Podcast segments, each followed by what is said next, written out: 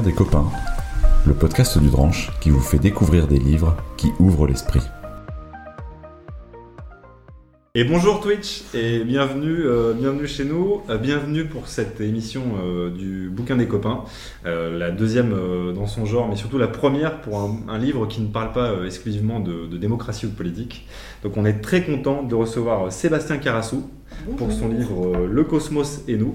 Donc on va parler ce soir beaucoup de bah, d'espace, de galaxies, de l'infiniment grand, et je l'ai dit un peu sur la story Instagram, euh, de manière plus étonnante peut-être pour certains, aussi de l'infiniment petit, parce que Mhm. finalement tout est lié. Et de l'infiniment moyen entre les, entre les deux. Et le, ouais, effectivement, un point de rencontre, infiniment effectivement. Beaucoup de gens sont infiniment moyens. Mais c'est pas, c'est pas une insulte, hein. c'est très bien. Moi, je, Bah, je une, suis ravi. un, un très bon euh, créneau pour dire bonsoir à Florent, du coup. hein, c'est ça Bonsoir et bonsoir Twitch. Euh, Vous avez moins l'habitude de me voir dans cette émission et vous de me voir dans d'autres émissions, notamment le vendredi matin la grâce matinale.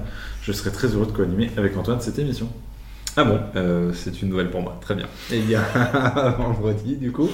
Euh, donc, euh, bonsoir Sébastien, Bonsoir. ravi de, de- de te recevoir. hein. Eh ben, merci pour l'invitation et je suis ravi d'être un- déjà un copain et en plus euh, je suis ravi d'inaugurer ce, ce format, c'est quand même euh, vachement cool. Exactement. On profite du coup alors aux, aux gens dans le chat pour leur dire que vous pouvez poser euh, toutes vos questions. Euh, pas forcément, on va essayer de suivre un peu le fil bien sûr du, du livre, mais on va aussi faire euh, beaucoup de digressions. Donc si vous avez des questions à poser euh, à Sébastien de quelque nature que ce soit, euh, tant que ça ne concerne pas euh, trop sa vie personnelle, euh, n'hésitez pas. hein. Euh, du coup, alors une question toute simple pour démarrer. Est-ce que tu peux te présenter succinctement? Succinctement, eh bien, je suis euh, Sébastien Carassou. J'ai un parcours en astrophysique à la base. Je, je me suis spécialisé dans la- dans l'évolution des galaxies, donc ces gros nuages de gaz, de poussière et d'étoiles dans laquelle on, enfin, on fait partie d'une galaxie, la, la Voie lactée, et il y en a à peu près 2000 milliards dans, dans l'univers qu'on peut observer avec les télescopes. Et mon but, c'était de, euh, de comprendre comment tout ça évolue en taille, en forme, en couleur, au fil des 13,8 milliards d'années de l'histoire de l'univers. Et en parallèle à ma thèse, j'ai lancé une chaîne YouTube qui s'appelle le Sense of Wonder avec un ami, euh, Étienne Ledollet, euh, sur lequel on essaye de, euh, bah voilà, de, vulgariser les sciences de l'univers à un public large en racontant des belles histoires et en racontant à quel point l'univers est merveilleux. Voilà, c'est ça que j'essaie de transmettre. Ok, très bien. Et une question toute simple du coup. Alors pourquoi? Pourquoi l'astrophysique? Euh, Pourquoi s'intéresser aux galaxies? Euh, et pas une autre matière en particulier? Euh, pourquoi l'univers, pourquoi les galaxies? En fait, la raison pour laquelle j'ai étudié spécifiquement les galaxies, c'était parce que je voulais étudier les trucs les plus grands de l'univers. Bon, alors quand je me suis mis à étudier les galaxies, je me suis rendu compte qu'il y avait quelque chose d'encore plus grand, qu'on appelle la toile cosmique, qui est cette espèce de toile de gaz, de poussière euh, et, de, et de matière noire, cette matière invisible. On va en parler. Il y a des questions Voilà. sur la matière noire. hein. Et, euh, et c'est ça les plus grandes structures de l'univers. Donc si je voulais vraiment euh, faire un, un truc sur les plus grandes structures de l'univers, j'aurais fait ça, ma, ma thèse là-dessus. Mais voilà, donc j'ai fait un truc un peu plus petit. Donc, c'est la taille qui comptait du coup. hein. C'est la taille qui comptait complètement. Très bien, c'est pour être clair. ok. Et il y a une première question, c'est une bonne situation, ça astrophysicien. Au-delà de la question, c'est quoi euh, Ça fait quoi un astrophysicien? Ça fait quoi un astrophysicien? Alors il y, a- il y a un cliché qui dit que les astrophysiciens ça regarde à travers des télescopes avec l'œil. Là on sait on a tous le- cette- ce cliché de je sais pas de, de l'astronome de Tintin là avec Avec une blouse qui- blanche. Voilà une blouse blanche sans cheveux euh, avec un, un menton euh, comme ça comme une lune et, et voilà et sans cheveux. Enfin pour l'instant j'ai toujours des cheveux. Moi ça m'a toujours terrifié hein, quand je voulais faire de l'astrophysique. J'ai lu- J'ai lu Tintin quand C'était j'étais inévitable. Et je me suis dit, je pas devenir chauve. Mais euh, en pratique, les astrophysiciens, dans leur vie de tous les jours, ils sont surtout sur, euh, sur des ordinateurs, que ce soit pour faire des simulations informatiques ou pour euh, capter les images qui sont pro- produites par nos télescopes, qu'ils soient euh, dans l'espace, dans des déserts, au Chili, euh, en Antarctique ou n'importe où. Euh, alors on peut faire de l'astrophysique de plein de manières différentes. hein. Il y a des gens qui font des expériences de laboratoire euh, pour reproduire des conditions exotiques sur d'autres mondes du système, solaire et d'ailleurs. Il y en a d'autres qui, voilà, qui sont vraiment plongés dans, dans le, ce monde virtuel pour pouvoir reproduire les propriétés de l'univers tel qu'on l'observe.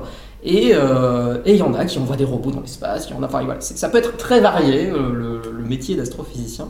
Donc moi, mon, ma, branche, c'était plutôt dans la modélisation, donc de faire des, lois de la physique et de voir si ces lois de la physique correspondent bien euh, aux observations qu'on a sur, les galaxies.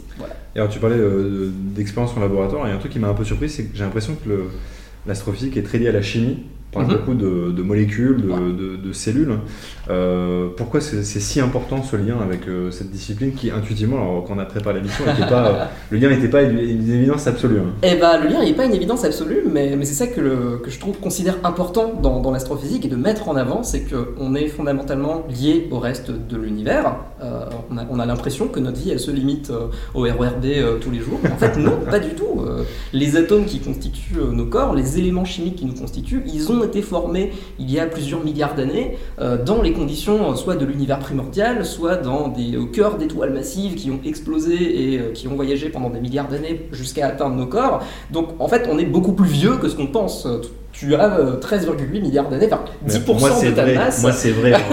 Alors tu les fais pas du tout, hein, je te rassure, mais, euh, mais 10% de, de- de ta masse, c'est de l'hydrogène, donc la- l'atome le plus simple de, de l'univers, l'élément chimique le plus simple de l'univers, c'est juste un, un proton entouré d'un- bête électron. Et, euh, et ces trucs-là, ils ont été formés euh, il y a 13,8 milliards d'années, euh, lorsque l'univers était une espèce de brouillard euh, euh, d'hydrogène. Voilà, donc euh, de, noyaux d'hydrogène avec des, électrons qui se baladaient, et il a fini par se refroidir, faisait à peu près 2700 degrés à l'époque, euh, et puis il s'est refroidi, s'est refroidi, aujourd'hui il fait très froid dans l'univers, mais, euh, mais ces atomes d'hydrogène, on est bien content de les avoir. Voilà. Alors, on est un peu plongé là dans le cœur du bouquin parce que cette partie-là, euh, notamment, on parle de Big Bang, de, de création effectivement des, des premières, euh, des premiers atomes, des premières molécules, ça intervient plutôt au, mi- au milieu du, du bouquin. Ouais. Mais alors plus surprenant en fait, c'est ce que je disais, je l'ai dit beaucoup en introduction, c'est qu'en fait on démarre le livre hein, sur l'infiniment petit en réalité.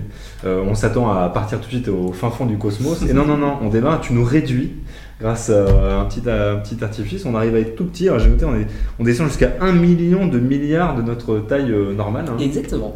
Pour aller observer euh, les quarks et les gluons. Mhm. Euh, du coup, pourquoi démarrer ce bouquin justement euh, sur cette échelle-là Pour nous prendre- faire prendre conscience de quoi finalement? Alors, déjà pour nous faire prendre conscience de la place qu'on occupe entre l'infiniment petit et l'infiniment grand, c'est toujours bien de savoir de quoi on est constitué au niveau le plus fondamental qu'on Ouais. connaisse à l'heure actuelle. Et il y avait aussi une espèce de, de- de métaphore d'un voyage introspectif. Voilà, l'idée c'est de l'idée de ce bouquin, c'est un voyage le plus introspectif possible pour essayer de retisser les, les- les liens que l'on crée avec le reste du cosmos. Pour moi, la, science c'est une, activité qui crée du lien. Alors qui crée du lien entre humains, mais qui crée aussi des liens entre les concepts et entre les phénomènes de l'univers. Et, euh, pour moi, j'ai- j'aime bien cet exercice-là de recenser tous les, liens qu'on tisse. Et euh, on a des liens qu'on partage avec euh, les quarks, les gluons, qui forment des atomes, qui forment des molécules, qui forment des cellules, qui forment des tissus, qui forment des organes et qui forment des êtres humains. Et le, but de ce, chapitre, c'était de faire le voyage le plus réaliste possible. euh, en utilisant voilà, cet artifice négatif, euh, cet artifice narratif, pardon, euh, où on, on place le lecteur dans la, dans la peau de Ant-Man. euh, Ouais, j'ai beaucoup aimé la référence populaire. Et on se balade dans le corps de quelqu'un pour voir voilà, quel- de quoi est-ce qu'on est fait, dans- à quoi ressemble l'intérieur d'une cellule. Et, et voilà, en fait, je me suis beaucoup inspiré d'un d'un animateur qui s'appelle Drew Berry, qui est, qui est un, un- un animateur qui fait de la, de la biologie cellulaire et moléculaire.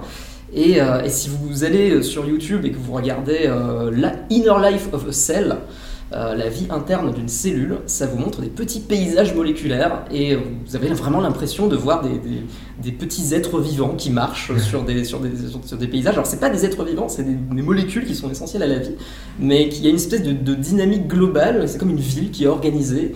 Et, et c'est assez, euh, c'est assez incroyable en fait. C'est des trucs qu'on n'a pas du tout l'habitude de voir et on n'a aucun repère euh, culturel pour Ouais, essayer, aucune métaphore pour essayer de, de comprendre ce qui se passe. Mais il se passe toujours plein de choses.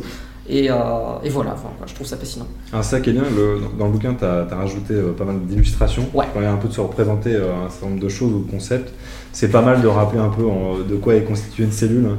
Parce que souvent les gens s'imaginent c'est un noyau et euh, ça s'arrête là et une membrane. Exactement. Alors qu'en fait c'est infiniment plus complexe que ça déjà à l'échelle de, de la cellule. Donc ça c'est ça c'est très Et cool. puis on a cette vision un peu figée, tu sais, quand tu, quand tu fais de, de la SVT, euh, quand tu es, au- t'es au lycée, on va souvent te donner une maquette avec euh, qu'est-ce qu'il y a dans une cellule et tu as l'impression que tout est, voilà, tout est figé parce que tu as la maquette. Mais en vrai, tout bouge tout le temps et tout bouge à, à toute vitesse. Quoi. Il y a des molécules qui vont à la vitesse de coureur, il y en a d'autres qui sont, qui sont beaucoup plus grosses, donc elles vont être ballottées un petit peu par, par d'autres molécules plus petites. Euh, il, y a des, il y a des imprimantes 3D à l'intérieur des cellules qui forment toujours des molécules qui sont Ah, essentielles à la vie. image-là. Et c'est- génial quoi. Ouais, mais j'avoue que ce voyage euh, auquel je m'attendais pas d'ailleurs euh, dans l'infiniment petit, c'était super sympa. Ça m'a rappelé beaucoup de choses Ouais. et ça m'a appris beaucoup de choses. Il y en a plein que j'ignorais complètement, donc ça c'était euh, c'était très sympa. Et justement, tu dis on est très lié au reste de l'univers. Est-ce que c'est toujours le cas? Enfin, bien compris que du coup, on reçoit en fait du, enfin, le- les cellules, les matériaux qui nous composent entre guillemets viennent de l'univers. Elles sont un peu. le- Mais est-ce qu'aujourd'hui on est toujours lié au reste de l'univers? C'est-à-dire ou est-ce qu'on est au contraire une sorte de, de capsule en fait euh, en, en milieu clos quelque part au milieu de l'espace? Alors on est- on n'est jamais en milieu clos, hein. on, on est dans un, dans un système solaire qui se balade dans une galaxie, qui se balade dans le groupe local de, qui contient une, cinquantaine de galaxies, qui se balade lui-même sur la toile cosmique. Euh, donc voilà, on est, on est dans, un, dans un système, d'un système, d'un système, c'est comme des poupées russes si tu veux. Euh, et ce système, il y a toujours des... ben voilà, il y a- Évidemment, c'est des, phénomènes qui se déroulent sur des centaines de milliers, de, milliers, de millions, de milliards d'années. Donc, euh, c'est des trucs qui dépassent de très très loin notre échelle de, temps en tant qu'humain. Mais, euh, mais ouais, l'univers, il est dynamique. On a l'impression, quand on voit les étoiles la nuit, euh, qu'il se, qu'il se passe rien, que l'univers est figé, qu'on a juste des étoiles qui, qui- voilà, qui, sont, qui sont là. Alors, avec nos yeux, on peut en voir que quelques milliers. hein, Enfin, à Paris, euh, quelques centaines, peut-être quelques dizaines, je sais pas. Ce soir, peut-être quelques dizaines. Euh, mais, euh, mais si on a des instruments adaptés, et c'est ça qui est génial, c'est qu'on on fait partie des premières générations à avoir des instruments adaptés pour voir l'univers dans toutes les longueurs d'onde, dans toutes les couleurs qui existent, dans les rayons X, dans les rayons gamma, dans les ondes radio. et, et en fait, c'est comme si on avait des, des- des lunettes qu'on mettait et, et qui nous permettent de voir des choses différentes. Et ces choses différentes, elles sont parfaitement invisibles, mais elles sont là. Et parfois, elles nous affectent. Le, le soleil, euh, le soleil nous affecte tous les jours. hein. Sans, lui, euh, bah, on n'aurait pas de vie, tout simplement. C'est lui qui alimente euh, la, biosphère à 99% à peu près. Au fond des océans, il y a d'autres sources d'énergie qui sont, voilà, sont d'énergie chimique des roches. Mais, la plupart de, la vie sur Terre, on la doit au soleil. Donc merci le soleil, on le dit pas assez. Pendant très longtemps, on a voué des cultes au soleil, on devrait continuer. Ça aurait maintenant, maintenant, on sait pourquoi. Ça serait un peu plus logique que d'autres cultes en effet. Absolument, plutôt que les cultes à Jupiter. par exemple. Bon, il y a pas mal de gens, il y a quelques fans dans le chat euh, qui disent que le livre est, est- est incroyable. Il y a quelques questions un peu plus étranges du type est-ce qu'un astrophysicien peut dire c'était mieux avant? Bon, voilà. Euh, Il y a Yoga Moquet qu'on remercie qui a mis quelques liens, alors, notamment euh, vers ton site, mais aussi vers la, la vidéo que tu évoques sur, euh, sur YouTube. hein. Euh, et quelques autres questions d'Ecladus que je ne reprendrai pas euh, ici. Euh, du coup, alors juste après ce voyage vers l'infiniment petit, on va tout de suite vers l'infiniment grand. On va très très très très loin. Euh, on se balade un peu, alors tu essaies de faire prendre conscience au lecteur de l'immensité justement du, du- du cosmos. Tu évoques une notion euh, qui était un peu nouvelle pour moi, notamment celle de la matière noire. hein. Est-ce que Mhm. tu peux expliquer en deux mots un peu ce que c'est la matière noire? Alors, la matière noire en deux mots. Matière noire, Enfin, c'est- vraiment Ça impossible à faire. Ça y est, c'est bon. Alors, on, on appelle ça matière noire, mais en vrai, on devrait appeler ça matière invisible. Parce que c'est c'est- en fait, c'est une traduction de l'anglais dark matter, et une mauvaise traduction, du coup. En fait, la matière noire, c'est un truc qu'on a, qu'on a commencé à détecter dans les années 30. C'est un monsieur qui s'appelle Fritz Zwicky, qui était un espèce de. Voilà. Il n'était pas très aimé dans la communauté des, des- des astrophysiciens. Il, il appelait tous ses collègues des connards sphériques, parce que quelle, quelle que soit l'angle par lequel on le regarde, euh, c'est toujours des connards. Voilà, donc il n'était pas très aimé. Mais il était aussi assez génial et euh, il a eu euh, plein d'éclairs de génie. Et notamment dans, les années 30, il a commencé à regarder un, amas de galaxies. Donc c'est plein de galaxies qui sont liées entre elles par leur, par leur gravité euh, mutuelle. Et il a observé les vitesses de ces galaxies. Il s'est dit, hmm, on peut calculer euh, la masse d'un objet à partir des vitesses qu'on observe dans, dans, dans ces amas. Et il manquait quelque chose. Et il manquait un truc, elles allaient beaucoup trop vite par rapport à ce que, euh, par rapport à ce qu'on s'attend juste en regardant leur lumière. Donc euh, il s'est dit bon, il y a une espèce de masse manquante, de masse cachée là, Euh, mais personne l'a cru parce que c'était un connard. Ensuite, dans, les, dans les années 70, bah oui, ça, ça joue d'être sympa, exactement. Euh, dans les années 70, il y a une astronome qui s'appelle Vera Rubin qui a, qui a confirmé cette première intuition de, de Fritz Zwicky. Elle, elle a regardé euh, à une autre échelle, elle regardait la galaxie d'Andromède ou d'autres galaxies, et elle observait les, les- les trajectoires des étoiles euh, dans les galaxies. On peut observer ça avec les décalages lumineux que, ces étoiles émettent. Et en fait, normalement, on devrait s'attendre à ce que, euh, enfin, si, on, si ce qu'on observe, c'est tout ce qu'on observe, euh, tout ce qui émet de la lumière, c'est tout ce qu'on observe, on devrait avoir, euh, plus on s'éloigne du centre de la galaxie, plus les étoiles devraient être lentes. Voilà. Ça, c'est ce qu'on ce s'attend à voir. Ce que Vera Rubin observe, c'est que les étoiles qui sont en périphérie des- de la galaxie d'Andromède, elles sont beaucoup trop rapides par rapport à ce qu'on s'attend. Et une manière de- de- de- d'expliquer ce phénomène, c'est d'invoquer une espèce de matière invisible qui a une, sa propre gravité et qui euh, entraîne les, les étoiles en périphérie des galaxies. Alors, le sentiment que ça m'a donné en lisant ça, Ouais. c'est que c'était un peu, on n'arrivait pas à expliquer un phénomène Ouais. observable Ouais. et que voilà, on avait sorti un joker, la matière noire, hein, et qu'on l'avait mis là et que ça confortait la théorie. hein. Ça, alors ça, ça conforte la théorie, mais à, une, à un point que vous n'imaginez pas en fait. C'est ça qui est, c'est ça qui est Ah, fou. C'est que quand on essaie de, quand on met tous ces, tout- de la matière noire dans les équations de la, de la physique et qu'on essaie de les mettre dans des ordinateurs pour pouvoir reproduire euh, l'histoire de l'univers, donc ça on sait faire à très très grande échelle aujourd'hui, Ça explique tout. hein. et euh, bah, ça explique la répartition de la matière à très grande, à, à très grande échelle. Donc euh, les, les distributions statistiques de la toile cosmique, là c'est cette grande toile de, de matière. On va revenir là-dessus parce que c'est une notion que j'ai pas vu beaucoup dans le bouquin, la toile Ouais. cosmique. Alors la toile cosmique, il y a- une illustration, hein, je sais pas si on peut la, si on peut la Ouais, montrer. bien sûr, On peut la montrer, tout à fait. C'est parce que c'est assez magnifique, hein, ça ressemble à une espèce d'éponge géante ou un réseau de neurones. Je sais pas si, si on peut. Hop, voilà, ça ressemble à ce truc-là. Et, euh, et donc voilà, donc euh, chaque, chaque point lumineux sur cette toile cosmique, c'est une, c'est une galaxie. Euh, et donc vous voyez que ça fait des espèces de, de tissus lumineux qui sont vraiment constitués par des galaxies individuelles. Et puis entre ces galaxies, il y a des espèces de, de- de gaz ultra chauds, mais très très peu denses, euh, sur lesquels vont se tisser des galaxies, un peu comme des fils de barbe à papa. Et, et en fait, il y a une architecture invisible qui sous-tend cette, cette toile cosmique, et on pense que cette architecture invisible, elle est faite de matière noire.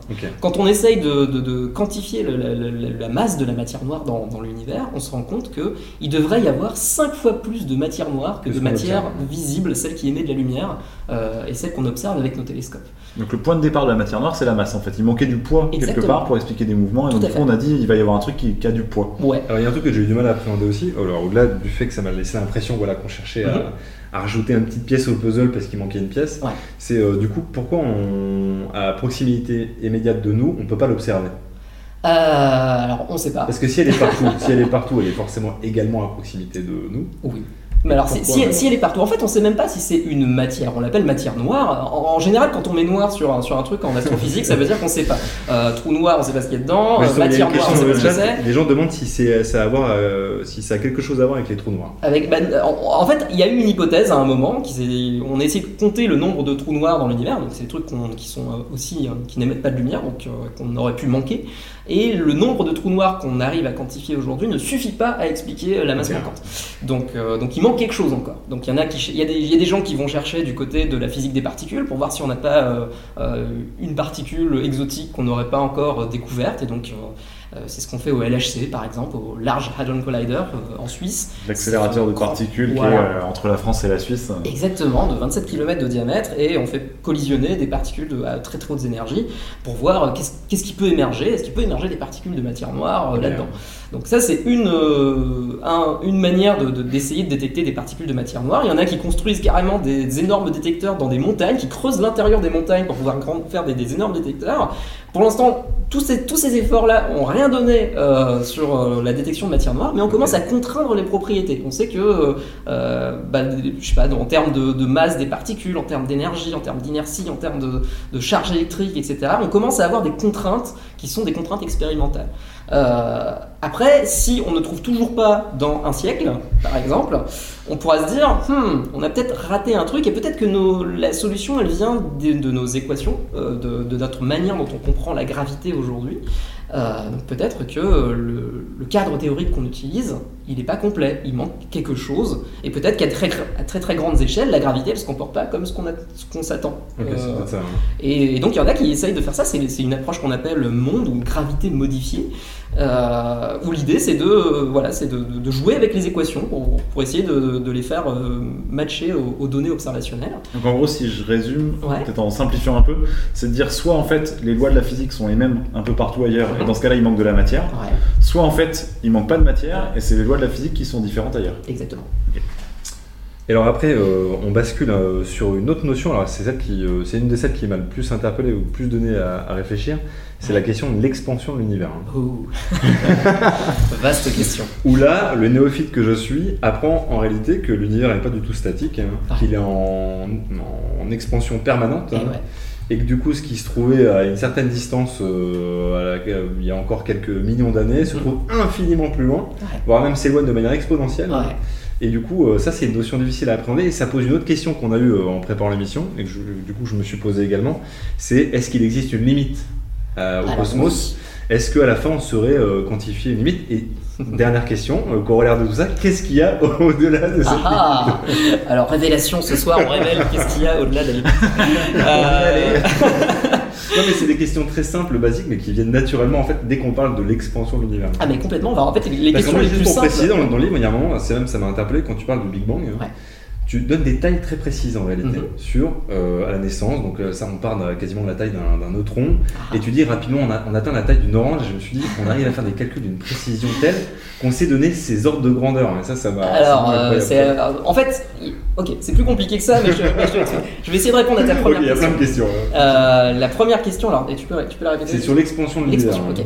Sur est-ce qu'il y a une limite à l'univers? Est-ce qu'il y a une limite du coup hein? Et comment est-ce qu'on arrive à quantifier ça?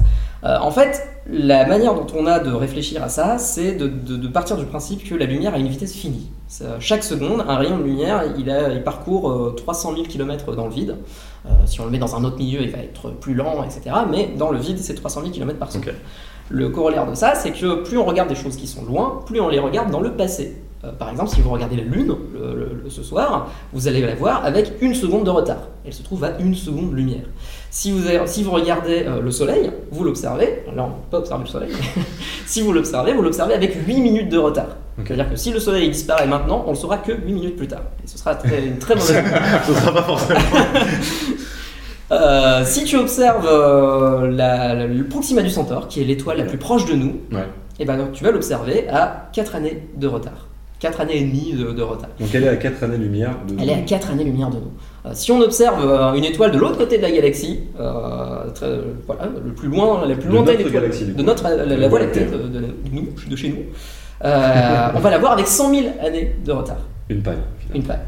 Et d'ailleurs, c'est symétrique. hein. S'il y a des, des gens que sur, sur, cette, sur la planète autour de cette étoile, ils vont observer ce qui s'est passé chez Notre nous. soleil. Ils vont profiter de notre soleil. Oui, ils vont profiter de notre soleil à nous, exactement. Et, euh, et donc voilà, donc, le- la lumière a une vitesse finie, donc plus on regarde loin, plus on regarde dans le passé. L'univers, c'est une espèce de, de- de machine à remonter dans le temps, hein, si on veut. Et, et heureusement, parce que ça nous permet de, bah, de, théoriser euh, l'histoire de l'univers. hein. Si euh, la, vitesse de l'univers, la, la vitesse de la lumière était euh, infinie, eh ben, on pourrait pas reconstruire, on serait dans un espèce de présent permanent et ce serait nul.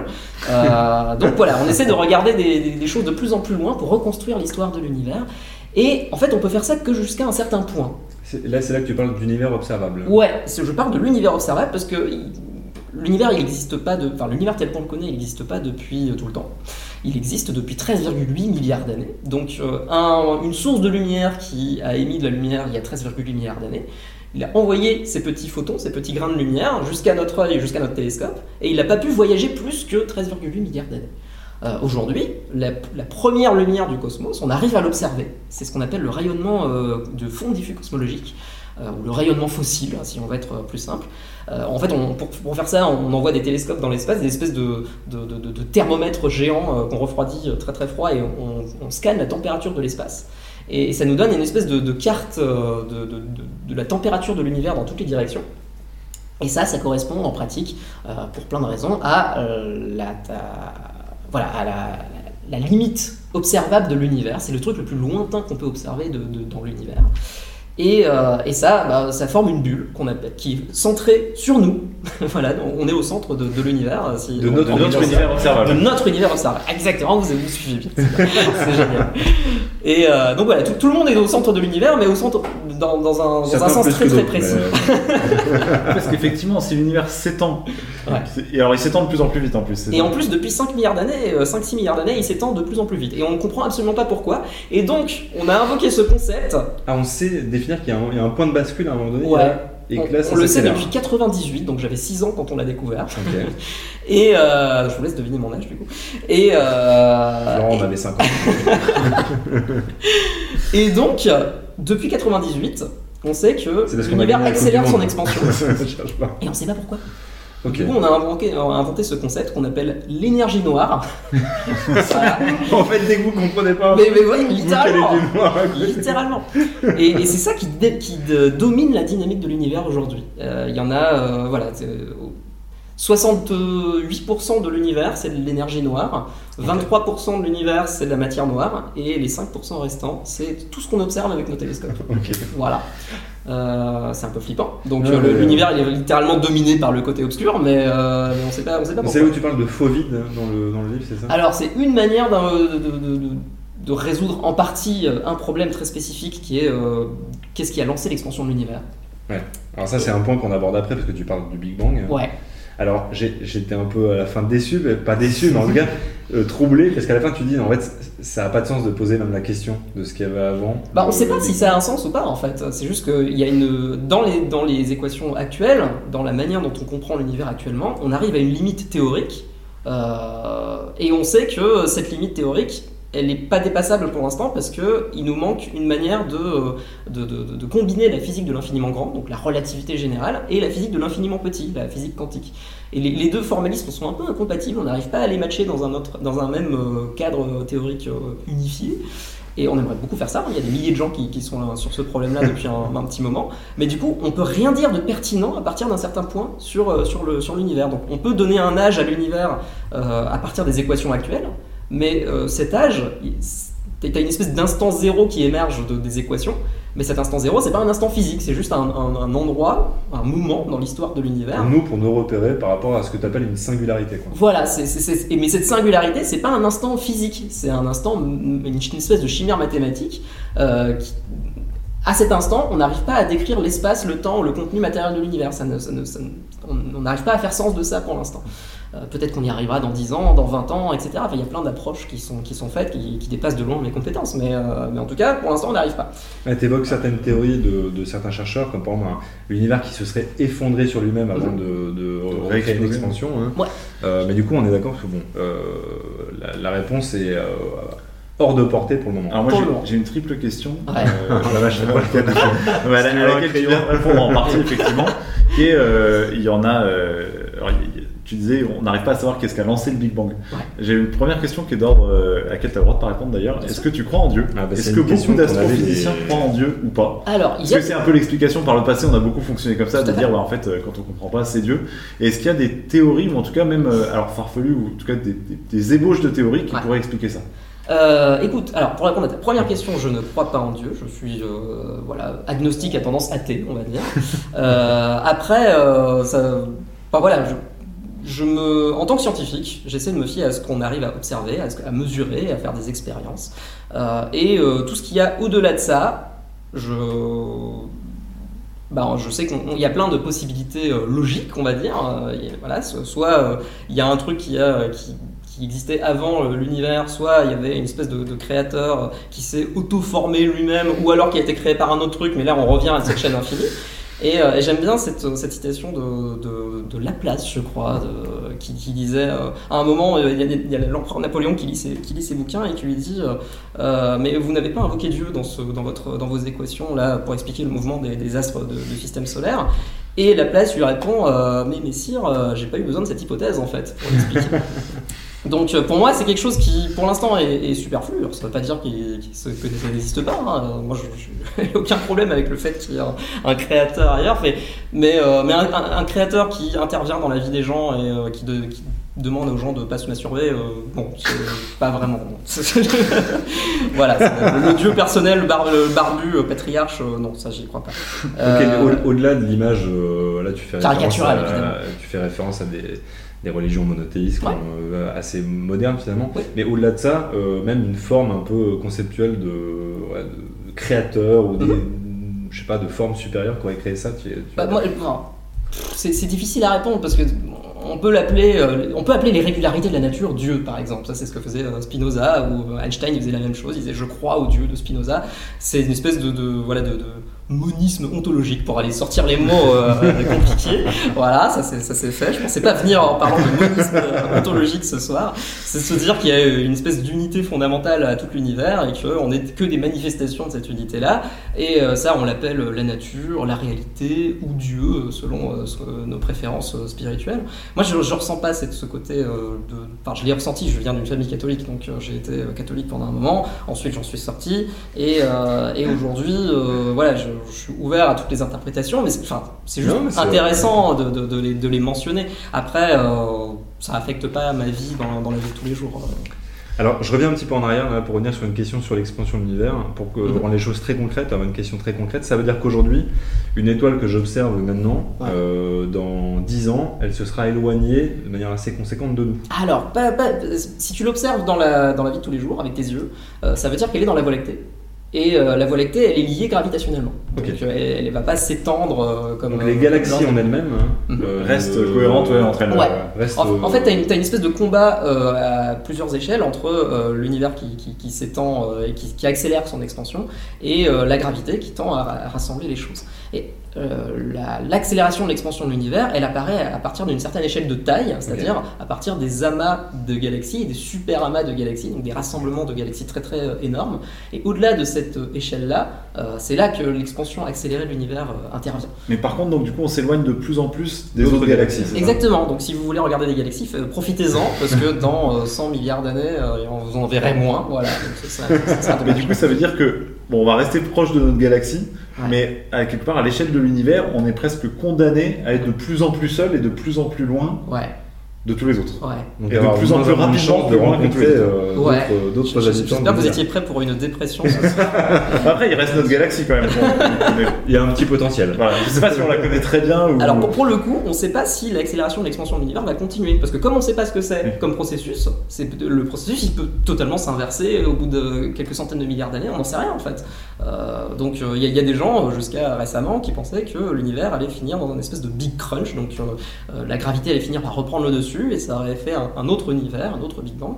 Euh, maintenant on y croit un peu moins parce que bah, l'univers il accélère son expansion depuis 6 milliards d'années. En tout cas, selon les, les- les observations actuelles, hein, parce qu'il y a aussi euh, plusieurs manières d'interpréter les observations. Nous, ce qu'on observe, c'est des explosions d'étoiles qui rougissent trop par rapport à ce qu'elles qu'elles devraient dans les équations actuelles. Donc, euh, il y a plein d'interprétations. ça. L'interprétation favorisée, c'est qu'on accélère l'expansion de l'univers. Mais que depuis 6 milliards d'années. Que depuis 6 milliards C'est-à-dire, on a d'années. passé 6 milliards d'années à s'étendre de manière constante, et au bout de 6 milliards d'années, pour une raison qu'on n'explique pas forcément, ça s'accélère. C'est ça. C'est bizarre, hein C'est flippant surtout. Et ça, ça, ça, ça fait partie du, du plus grand mystère de l'astrophysique moderne. hein. C'est vraiment un truc, on- dont je pense que dans 100 ans, on le... Alors c'est difficile de dire ça, parce que quand tu, quand tu dis que C'est quelque chose n'est pas récent, c'est ce que tu possible... disais en même temps, c'est que. Voilà, on- donc on s'est peut-être trompé sur On n'est pas à l'abri d'une découverte C'est euh, possible. l'année prochaine. Quoi. exactement. On en profite juste pour euh, dire bonjour à Fenris là, qui, nous- qui nous rejoint de manière fortuite. hein. Et du coup, on invite Fenris à poser toutes ses questions. Lui qui est un spécialiste des trous noirs, à nous Wow. poser toutes les questions sur le cosmos. hein. Absolument. Ok, et du coup, euh, il y a une autre question à laquelle on n'a pas répondu, je sais pas si on peut y répondre, c'est que du coup, alors qu'est-ce qu'il y a au-delà du coup? Qu'est-ce qu'il y a au-delà? Eh ben, on sait pas, voilà, fin, fin de l'émission. Eh ben voilà, très bien. Au-delà de, de- de l'univers observable, donc de cette, euh, de cette coquille qui entoure euh, la Terre, euh, mais qui n'est pas une coquille physique, hein, qui est une coquille conceptuelle, euh, on pense qu'il y a à peu près la même chose. Voilà, de notre, notre intuition face à ça, c'est que l'univers il est partout pareil à très, à très- aux très très grandes échelles, c'est-à-dire que la toile cosmique qu'on observe, eh ben, on va trouver plus de toiles cosmiques au-delà de l'univers. Après, c'est pas un- un- voilà, on est dans une toute petite bulle euh, d'univers, dans un univers qui est probablement beaucoup plus vaste et potentiellement infini. Et on ne sait pas si l'univers est fini ou infini. On ne sait pas si si on va en ligne droite euh, sur une flèche pendant euh, le- une infinité de temps, on arrivera euh, au bout de l'univers et on, on fera une espèce de, de- voilà, de téléportation de l'autre côté de la map pour pouvoir euh, revenir à notre point de départ. C'est un jeu vidéo mal connu. une espèce de, une espèce de Pac-Man, tu vois. Et euh, ça, c'est. Il n'y a pas de théorie euh, qui fait plus consensus que l'autre Non, euh, bah, il y en a- non, parce qu'une théorie, ça doit se baser sur des observations. Tu vois, et pour l'instant, toutes les observations euh, sont. Voilà, sont- toutes les interprétations sont ouvertes à ces, aux observations qu'on a. Et pareil, j'ai une dernière question sur ce sujet qui est peut-être une question très bête, Ouais. mais est-ce que si l'univers s'étend, est-ce qu'avec les trajectoires de nous comparées Mhm. aux autres galaxies, est-ce qu'on arrive à, à déterminer un centre de l'univers, ou en tout cas un- le point duquel c'est parti Et c'est ça qui est génial, c'est que en fait, il faut imaginer le. Une manière de conceptualiser le- l'expansion de l'univers, c'est d'imaginer des raisins dans un, dans un cake au raisin, dans un, dans un four. Donc tu prends le cake au raisin et tu le fais gonfler au fil du temps. Euh, chaque raisin pense qu'il est au centre de l'univers parce qu'il voit tous les raisins autour de lui s'éloigner. Par contre, tous les raisins s'éloignent les uns des autres. Et c'est comme ça qu'il faut l'imaginer. En fait, il n'y a pas de centre à cette expansion de, de- de l'univers. C'est difficile à. Donc comme Conceptualiser quoi un truc tout serait parti d'un point et tout va dans la même direction en s'éloignant de ce point, Ouais. elle, est, elle est pas, elle est pas complètement vraie en fait. Elle n'est pas complètement vraie. En fait, le- quand on parle de points, on parle de, euh, de la taille de l'univers observable, donc de cette coquille conceptuelle, quand on remonte dans le temps et qu'on refait le, le film de l'histoire de l'univers à l'envers. Donc cette, cette coquille, elle diminue, elle diminue, elle diminue, elle diminue moins vite à un moment, elle diminue, hop, et euh, ça, ça devient un point. Mais c'est ça, c'est de ça qu'on parle en fait, quand on dit que l'univers était un point euh, lors du Big Bang. Euh, et on devrait pas, devrait pas dire ça, on devrait dire l'univers observable, euh, en définissant l'univers observable. Mais l'univers tel qu'on le connaît, on pense que voilà, tout- toutes les distances de l'univers à cette époque-là étaient réduites à néant tel qu'on le conçoit à l'heure actuelle. Mais les équations qu'on a à l'heure actuelle ne, ne disent rien sur le Big Bang, ne disent rien sur l'instant zéro en fait. Alors j'ai deux questions, alors une du chat et une qu'on nous a posée avant. La première toute simple, c'est est-ce que c'est par agent de choisir une discipline ou il faut accepter de, de son vivant? On n'aura pas une bonne partie des réponses. Bah, en fait, quand on rentre dans la science, on s'attend rarement à avoir des réponses. hein. On, on- on essaye surtout d'avoir des meilleures questions et, euh, et d'avoir des éléments de réponse. On est dans un vaste processus en fait, et c'est ça que j'aime bien avec la science, c'est qu'on est vraiment sur des temps longs et euh, on bosse sur un projet qui nous, qui nous dépasse et, Ouais. et qui a juste un but noble, c'est d'augmenter les connaissances de l'humanité au fil du temps, euh, parce que ça fait kiffer des gens et que ça nous ra- ramène à notre condition humaine. Et, et moi, je trouve ça génial. Et Et il y a question d'internet de FC Geopolitics, euh, Mhm. autre euh, streamer euh, connu, euh, qui nous dit effectivement quid de la. Alors on revient à une beaucoup plus petite échelle, euh, quid de la plaque pionnière. Ouais. Euh, est-ce que tu peux rappeler ce que c'est et est-ce que les extraterrestres, si tant est qu'il y en a, et si tant est qu'ils tombent là-dessus un jour, comprendront-ils cette plaque incompréhensible? Ok, euh, alors première question, qu'est-ce que la plaque pionnière? En fait, dans les années 70, on a envoyé euh, des sondes, euh, les premières sondes vers les- le système solaire externe, donc voir euh, Uranus, Neptune, euh, Jupiter, Saturne. Euh, et l'idée, c'était de prendre les premières photos du, rapprochées du système solaire externe. Et ces sondes, elles ont fini par se barrer dans l'espace interstellaire, donc au-delà du système solaire. Il y en a eu deux, c'est ça? Hein non, c'était voulu, hein, pas de souci. Euh, et euh, donc euh, l'un des scientifiques sur, de cette mission, qui s'appelait Carl Sagan, qui est une superstar aux États-Unis mais complètement inconnu en France, qui a réuni un comité autour de, autour de lui, lui et sa femme, Linda Sagan, Sagan euh, et ils se sont demandé.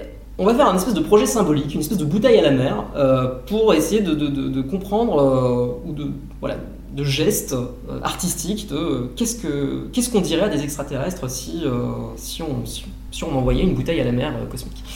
Euh, et donc ça a donné une plaque, une plaque en or sur laquelle on voit un, un mec, une meuf à poil avec euh, la taille de, de la sonde et euh, le système solaire et euh, la- une manière de repérer le, système Terre, solaire dans, par rapport à plein de pulsars, donc des cadavres d'étoiles qui, sont, qui sont très très loin. Et donc ça donne un truc un peu conceptuel. Donc une carte quoi, pour nous retrouver finalement. C'est une espèce de carte, ouais. Alors il faut, faut vraiment comprendre ce qu'il y a dans la carte, hein, parce que faut de... c'est assez.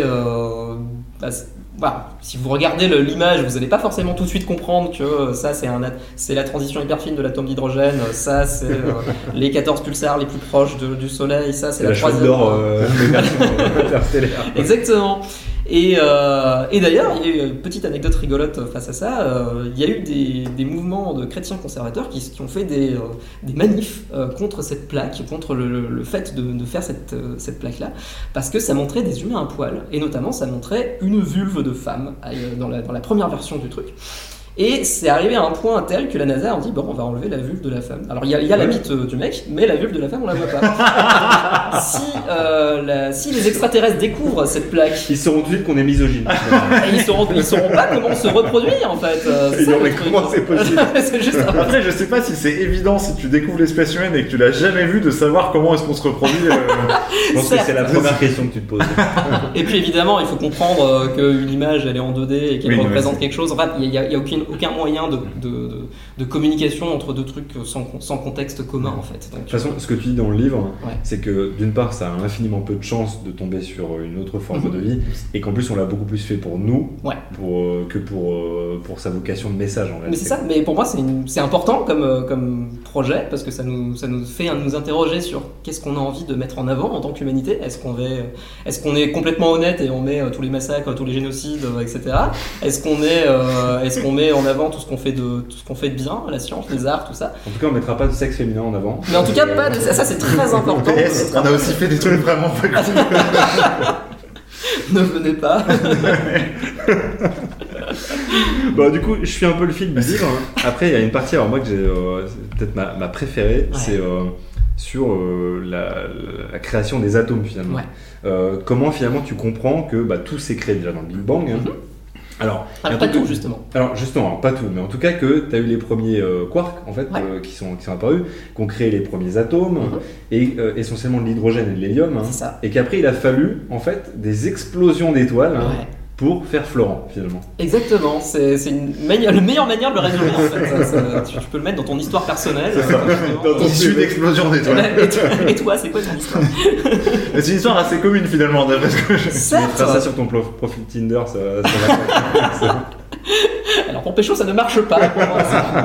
Euh, donc voilà. Euh, mais oui, oui, c'est en fait ce qui, ce qui, ce qui m'a étonné Est-ce quand que tu peux revenir là-dessus pour les gens qui ne connaissent pas du tout le sujet C'est euh, comment est né le carbone, comment euh, sont nées euh, les autres molécules finalement. Ok, donc pour l'hydrogène et l'hélium, donc l'hélium qu'on met dans les ballons et l'hydrogène qui sont dans les molécules d'eau, etc. Ça, c'est ça a 13,8 milliards d'années. C'est le Big Bang. C'est le Big Bang, c'est les conditions primordiales de l'univers qui ont fait émerger des particules élémentaires, et ces particules se sont mises les unes sur les autres dans des conditions très particulières. Alors l'autre mystère, c'est pourquoi il y avait ces petits quarks finalement sphériques qui étaient là du départ. Quoi. Alors pas sphérique justement, on pense que les quarks c'était vraiment des points Ouais, euh, ma- matériels. On- alors. C'est impossible à représenter un point, Ouais, ouais, ça mais dans notre compréhension actuelle, ils n'ont pas de taille en fait. Euh, Ok. tous les particules élémentaires n'ont pas de taille, euh, en tout cas pas de taille mesurable bah, avec nos instruments actuels, donc on imagine ça comme des points.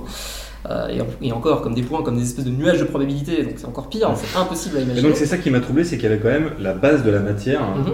à la naissance du Big Bang. C'est-à-dire que Ouais, mais le fait de, le fait de dire naissance, en fait, il- bah, c'est une erreur de- c'est- pas une. Enfin, c'est une, une erreur, dans le- une simplification. Voilà. Il faut prendre conscience que c'est une simplification et que nos théories actuelles ne disent rien sur la naissance de l'univers. On ne sait pas si l'univers a eu une origine ou pas. Euh, mais on a une date de naissance de l'univers issue de nos équations actuelles. Et euh, voilà, c'est dans ce contexte-là qu'on peut parler de naissance de l'univers. Et il faut accepter que là, il y avait plein de quarks euh, qui étaient là. Voilà. Ouais, des quarks, des électrons, des particules élémentaires qui se baladaient dans, un, dans une mer de rayonnement ultra chaud. Et euh, plus l'univers s'étend, plus il se refroidit. Et au bout d'un moment, il refroidit suffisamment pour que les quarks et les, les- voilà, c'est certaines, euh, les, protons et les neutrons, donc c'est des assemblages de quarks euh, qui, vont se, coller entre eux pour donner les, premiers, euh, les, premiers, les premières structures composites complexes de l'histoire de l'univers, donc les atomes d'hydrogène et d'hélium. Il va falloir entendre euh, 380 000 ans après le Big Bang pour que l'univers soit suffisamment froid pour que les électrons puissent se lier au premier no- noyau d'atomes. Donc ça donne les premiers atomes tels qu'on les imagine, donc des, noyaux plus des nuages d'électrons. Et il va falloir attendre plusieurs euh, milliards d'années, enfin plusieurs centaines de millions d'années avant que, euh, parce que l'univers il continue de son expansion, donc on continue de se refroidir, mais plus il se refroidit, plus c'est difficile de coller des trucs entre eux. Euh, donc les, éléments chimiques tels qu'on les a à l'heure actuelle, c'est des, noyaux d'atomes qui, ont réussi à se, se coller entre eux, et donc il faut des conditions physiques qui sont des conditions ultra chaudes et avec beaucoup de pression pour pouvoir les, pouvoir les coller entre eux. Et ça, bah, l'univers, pour faire ça, a dû inventer des étoiles. Donc euh, au début, l'univers, voilà, c'est une espèce d'usine à fabrication d'éléments. Et euh, donc il faut imaginer l'univers primordial, il y a 13,8 milliards d'années, comme une espèce de, de- de brouillard ultra chaud. Voilà. Si vous étiez transporté euh, à ce moment-là, euh, vous êtes, voilà, c'est vraiment le, le brouillard avec, euh, mais un brouillard lumineux, un brouillard lumineux où il fait à peu près, c'est comme si vous avez des, des milliards de- d'ampoules à incandescence autour de vous et vous êtes complètement grillé parce qu'il fait 2700 degrés de, température ambiante. Donc ça, c'était l'univers il y a 13,8 milliards d'années. 2700 degrés. C'est pas si chaud que ça finalement. Oui, Ouais, alors ça dépend quand, on parle, parce que là je parle de, de 380 000 ans Oui, après le Big. Bang. Euh, une seconde après le Big Bang, c'était plutôt de l'ordre de, euh, quar- de- de dizaines de milliards de degrés. euh, donc voilà. Mais Mais- c'est très homogène. Il n'y a que l'hélium et l'hydrogène. Voilà, c'est très homogène. Et la température aussi est assez homogène. Et la température est très homogène. Et c'est ça qu'on observe quand on observe le rayonnement fossile, là, euh, cette espèce de, de distribution de la température aux très très grandes échelles, c'est ça qu'on observe. C'est ce brouillard primordial euh, qui a refroidi depuis, mais, euh, mais qui garde l'empreinte de la distribution de matière euh, à l'époque de l'univers primordial. Et donc, il y a quand même des grumeaux dans cette espèce de soupe euh, cosmique, là, à très très grandes échelles, et il y a des petits grumeaux de matière qui vont commencer à se former, et plus ces grumeaux de matière grossissent, plus ils vont attirer de la matière autour d'eux, à cause de la gravité. Et, euh, donc, au centre de ces grumeaux, la matière va se réchauffer de plus en plus. Et donc les, atomes vont se, rapprocher, vont frotter entre eux, ça va, réchauffer comme, quand vous frottez vos mains entre eux, ça réchauffe. C'est exactement le même euh, principe, sauf qu'à partir d'un certain point, euh, les conditions à l'intérieur de ces, grumeaux sont suffisamment chauds pour faire de la fusion nucléaire. C'est-à-dire qu'on va prendre des atomes d'hydrogène et on va les coller entre eux pour faire des atomes d'hélium. Et là, bah on a un processus qu'on appelle la fusion nucléaire qui libère énormément d'énergie. Et là, ça, ça génère de la lumière et ça génère des étoiles. Donc ça, c'est les premières étoiles. Elles apparaissent quelques centaines de millions d'années euh, après le Big Bang. Et, euh, et c'est de ces étoiles, à l'intérieur de ces étoiles, que vont être forgés la plupart des éléments chimiques qui nous composent. Donc euh, le carbone, le carbone de nos mines de crayon, l'oxygène qu'on respire, L'azote.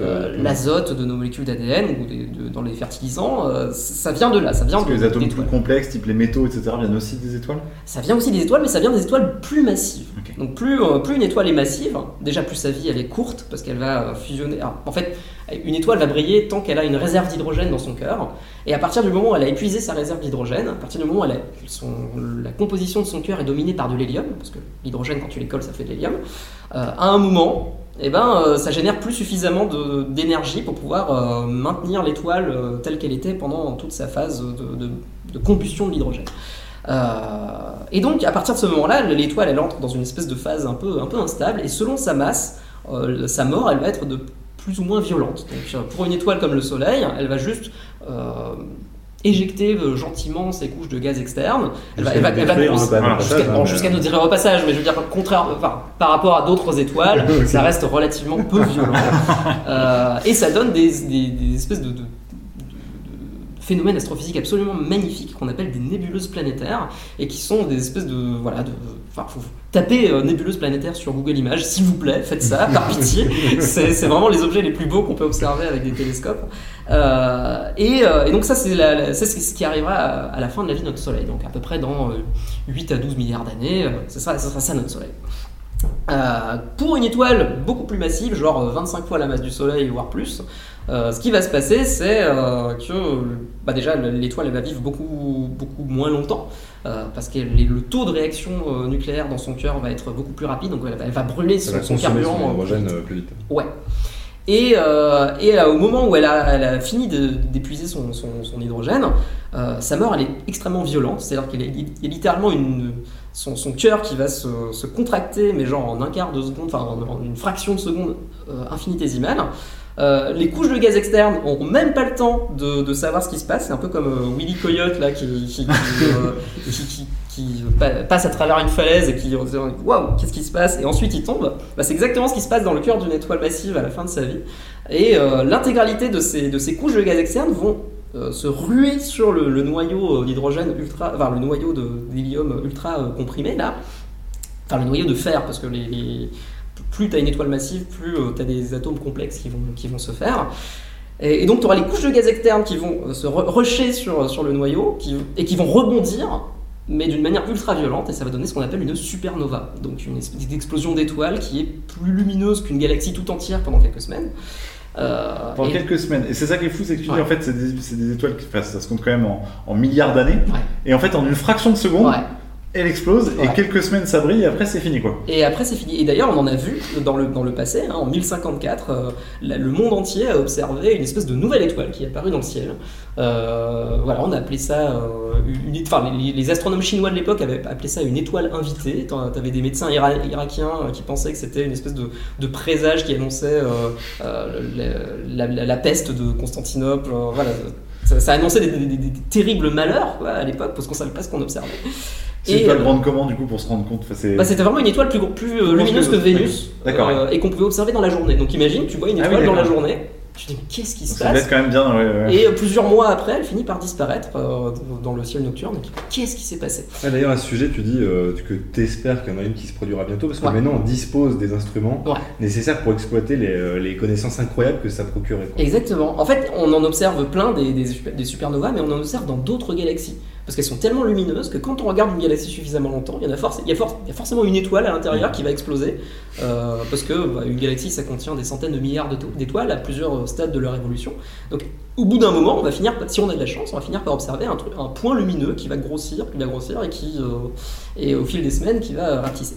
Donc et, celle-là, euh, celle dont tu parles en 1055, a priori du coup elle était dans notre galaxie. Elle était dans notre galaxie et elle était tellement dans notre galaxie qu'on arrivait à l'observer à l'œil nu. Et, et ça, ça s'est pas, ça s'est reproduit peut-être euh, en, en 1700, euh, mais on n'avait pas les télescopes pointés au bon endroit euh, et peut-être qu'il y avait des nuages de poussière qui les bloquaient, donc on sait pas, on n'a pas observé ça. Donc dans les documents historiques, on a- il y, a- Il y a une trace, quoi. il y a- y pas, il y a- y une trace d'une, Un phénomène. hein. il n'y a, pas de trace de ce phénomène-là en particulier. Ah. Par contre, en 1054, euh, plein de gens l'ont écrit, euh, voilà, parce que c'était quand même un phénomène spectaculaire. Et euh, aujourd'hui, si on voit ça, bah, on sera la première génération à savoir qu'est-ce qui se passe pour de vrai. Et, et je trouve ça assez cool. Ouais, une question bête. Est-ce que les étoiles les plus proches, tu parlais de Proxima du Centaure, euh, si elles explosaient, est-ce que ça nous toucherait très directement Non. Ou est-ce qu'on est quand même suffisamment loin pour que ça puisse Non, ça exploser va. tranquillement? Euh, on, a, on, a fait, euh, on a une liste assez exhaustive des étoiles les plus proches. euh, et les étoiles les plus, les plus dangereuses, elles sont bien au-delà de ce que nous, on peut, on peut ressentir. Par contre, il y a des gens qui, qui se demandent si il n'y a pas eu une supernova et qu'il y a plusieurs centaines de millions d'années qui, qui seraient liées à des extinctions de masse sur Terre, par exemple. Ça, c'est des hypothèses qui sont controversées, mais qui sont sérieuses scientifiquement. Et donc, on essaie de, de voir, euh, voilà, qu'est-ce qui, ferait serait notre propre extinction de masse pour éviter de dépendre d'une étoile. Bah voilà, non, ça, il s'agirait d'être en avance un petit peu. Bon, ça fait une, une bonne transition avec les Alors, juste pour préciser, tu donnes des... Alors, déjà, euh, pour ceux qui viennent d'arriver, donc je rappelle, on reçoit Sébastien Carasso pour Le Cosmos et nous, où on parle euh, bah, voilà, de, de plein de choses comme le Big Bang, le, le, le- le cosmos, mais aussi euh, l'infiniment petit. Et, et du coup, là, on a parlé bon, de la création de l'univers, de, de- de sa taille, de la création des, des atomes, des particules. Tout ça pour créer la vie. Mhm. Alors, autre découverte pour moi dans le, dans le livre, hein, c'est qu'en fait, c'est quasiment impossible de définir ce que c'est la vie. hein. C'est quasi. Alors, ça fait plus, ça fait plus de 2500 ans qu'on essaye. Euh, Il y a plein de gens très intelligents qui ont essayé. Et en fait, on se rend compte que bah, personne se met- à se mettre d'accord sur euh, qu'est-ce que. Qu'est-ce que la vie, quoi Alors au début, euh, c'est un- c'est un- une question que toutes les religions du monde se sont posées, hein, parce Ouais, que ça sûr. pose des problématiques sur euh, que- qu'est-ce que tu considères comme une personne morale et qu'est-ce que tu considères pas comme une personne morale. Euh, je sais pas, dans la, dans la Bible, tu as le, le mot népêche en, en hébreu qui, euh, qui désigne l'âme, donc on pensait que euh, la vie c'était une espèce d'âme qui, qui s'incarnait dans, dans des corps et qui les faisait bouger. Aristote lui aussi parlait d'âme, mais d'une autre manière, c'était une espèce de capacité de, de, de- de mouvement, voilà, une, une collection de capacités que certains objets de l'univers ont. Euh, par exemple, les, les plantes, elles ont une certaine capacité, elles ont une capacité de croître et de se reproduire. Euh, Aristote, il appelait ça euh, l'âme végétative. Mais les animaux, ils ont aussi une capacité, c'est de, se de bouger, c'est de se mouvoir. Et lui, il, a il appelait ça une, une âme... Merde. Une âme de merde. Une âme de merde, voilà. J'ai. J'ai sûrement l'anti-sèche, mais. Merci. Euh, s'est donc un autre type d'âme. Et puis nous, les humains, on était au-dessus de tout ça, dans une espèce d'échelle de la nature. À l'époque, les hommes peut-être, les femmes étaient pas. Alors les femmes étaient en dessous de l'échelle évidemment, mais, euh, mais on avait une âme intellective, donc la capacité de euh, réfléchir sur le monde. Euh, Alors, on a effectivement l'âme végétative, Ouais. l'âme sensitive. Sensitive, exactement. Donc c'est le, le fait de pouvoir percevoir le monde. Et en fait, pendant, pendant plusieurs milliers d'années, cette vision, elle a un peu dominé l'histoire des idées occidentales. Euh, depuis, on, a pas- on est passé à autre chose, on est passé à une vision un peu plus euh, égalitariste de- de- du vivant. Euh, évidemment, quand on, s'intéresse à l'histoire des idées, moi je me suis intéressé à ce qui s'est passé en Occident, mais quand on regarde dans d'autres cultures, euh, il y a d'autres types de définitions de la vie, hein, et les objets qui sont dotés de vie sont différents selon les cultures. Euh, Il y en a même qui pensent qu'il y a une espèce de voilà d'énergie euh, vitale infinie euh, qui s'incarne dans à peu près tout et que, voilà donc ça c'est ce qu'on appelle une, perspective vitaliste du vivant. Mais quand on demande à des scientifiques aujourd'hui de définir ce que c'est la vie, les scientifiques auront plutôt tendance, ou les philosophes, parce que c'est aussi le travail des philosophes, ils auront plutôt tendance à essayer de, de dresser une liste de, euh, de tout ce les- ce qu'on considère comme vivant et euh, partage. Voilà. Et euh, ces propriétés, ça va être euh, de croître, de se reproduire. De... C'est plus un inventaire qu'une capacité à définir clairement ce que c'est. Ouais. Et cet inventaire, il y en a plus- plusieurs centaines qui existent, euh, avec des, des- des listes différentes euh, selon les, les- les- les directives professionnelles des, des gens qui les font, ces listes. Et, euh, et personne n'arrive à se mettre d'accord sur qu'est-ce qu'on va inclure dans une liste qui, qui inclut toutes les formes vivantes et qui exclut euh, aucune forme vivante. Par exemple, si on se dit euh, que la vie, c'est un truc qui s'auto-reproduit, certes, ça, c'est, intuitivement c'est cool, mais euh, qu'est-ce qu'on dit d'un mec stérile ou d'un mulet? Enfin, c'est, c'est- c'est- voilà, c'est, du coup, il est c'est pas vivant. voilà, il y a- plein de, il y a plein de cas limites en fait qui, qui font que, par exemple, les virus, c'est, euh, c'est un truc qui, qui arrive à se, se reproduire, mais qui n'a pas de métabolisme, qui n'utilise pas l'énergie et la matière de son environnement pour faire plus de virus. En tout cas, pas, pas de manière interne. Il va utiliser, il va euh, hijacker, il va détourner. euh, la- un autre, quoi. voilà, il va, il va carjacker les, les cellules pour faire plus de virus. Euh, mais euh, mais il n'est pas, il est pas capable d'être autonome ou de réagir à son environnement. Donc, euh, donc on ne sait pas. Il y a des gens qui le considèrent comme vivant, il y en a d'autres qui le considèrent pas vivant. Et donc on est sur cette espèce de, de, de zone grise du vivant. Donc euh, les gens puis, qui. puis t'avais plein d'éléments de réflexion là. Tu parles notamment des, je me rappelle plus le nom, mais des petits chiens robots de Ouais, Sony, les hein. aïbos, ouais. Les Ouais, aïbos, ça, c'est un truc de pour, les- pour lesquels certaines personnes vouent un culte au point qu'ils font des cérémonies pour Ouais. lorsqu'ils deviennent alors morts, mais en réalité obsolètes. hein. Exactement. Et même tu poses la question de la modélisation d'un- d'un organisme vivant Mhm. euh, assez simple. hein. Ouais. Qu'est-ce qu'il arriverait si on arrivait à modéliser parfaitement un organisme vivant euh, sur un ordinateur hein? Mhm. Est-ce que de manière éthique on devrait le considérer comme euh, un organisme vivant Ouais. s'il répondait absolument à toutes les caractéristiques de son pendant euh, réel. Exactement, bon, c'est la question que pose Blade Runner et de plein d'autres œuvres de science-fiction. hein. Exactement. à, à partir de quand une simulation devient un truc réel? Et voilà, enfin, on peut définir le vivant en tant que collection de capacités euh, sans, et sans s'intéresser au substrat matériel, c'est-à-dire euh, aux, aux molécules chimiques euh, qui vont dans lesquelles Moi, le je vivant pensais qu'il y avait une histoire de composition pour moi, ce, que je- Mhm. ce qui était fait, ce qui sera, enfin quelque part la matière organique était Ouais. vivante et en fait tout ce qui n'était pas fait de matière organique était pas vivant. Et est-ce que cette définition-là, il est euh, Bah en fait c'est- une, une une question qui se pose, qui est légitime en fait. Et euh, y- t'as des gens qui, qui ont un- ce qu'on appelle le point de vue informationnel de la vie, qui vont se dire, euh, bah la vie c'est juste une collection de capacités, donc c'est des informations qui se transmettent. Et à partir de, de l'information, elle peut se transmettre euh, dans des ordinateurs, elle peut se transmettre dans des cellules comme l'ADN, elle peut se transmettre de plein de manières différentes en fait. C'est pas le, le substrat qui est important, c'est les informations. Euh, mais ça c'est pas forcément consensuel non plus. Donc il y a des gens qui se disent, on n'aurait pas de vie sans euh, sans les, les lois de la chimie qui sont très spécifiques. et, euh, donc voilà, c'est une question ouverte aujourd'hui, on n'a pas de réponse.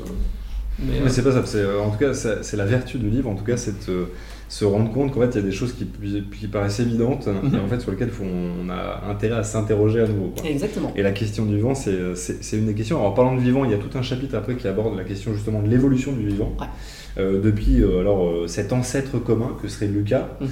le pendant un peu de Lucie Oui, dans du truc, que j'ai trouvé très sympa. c'est, moi, j'ignorais qu'en fait, on avait été capable, à peu près en tout cas, Ouais. d'identifier un ancêtre commun à toutes les formes d'organismes vivants sur Terre. Ouais, alors la manière dont on sait ça, on le sait depuis les années 70, donc c'est très récent Ouais. à l'échelle de, de- de- Mais c'est marrant qu'il n'y ait pas la même renommée que Lucie. Tout le monde connaît Lucie dans Oui. les cours d'histoire, de préhistoire en tout cas. Ouais. On connaît tous à peu près le, le- le prénom et la, et la découverte. Par contre, Lucas.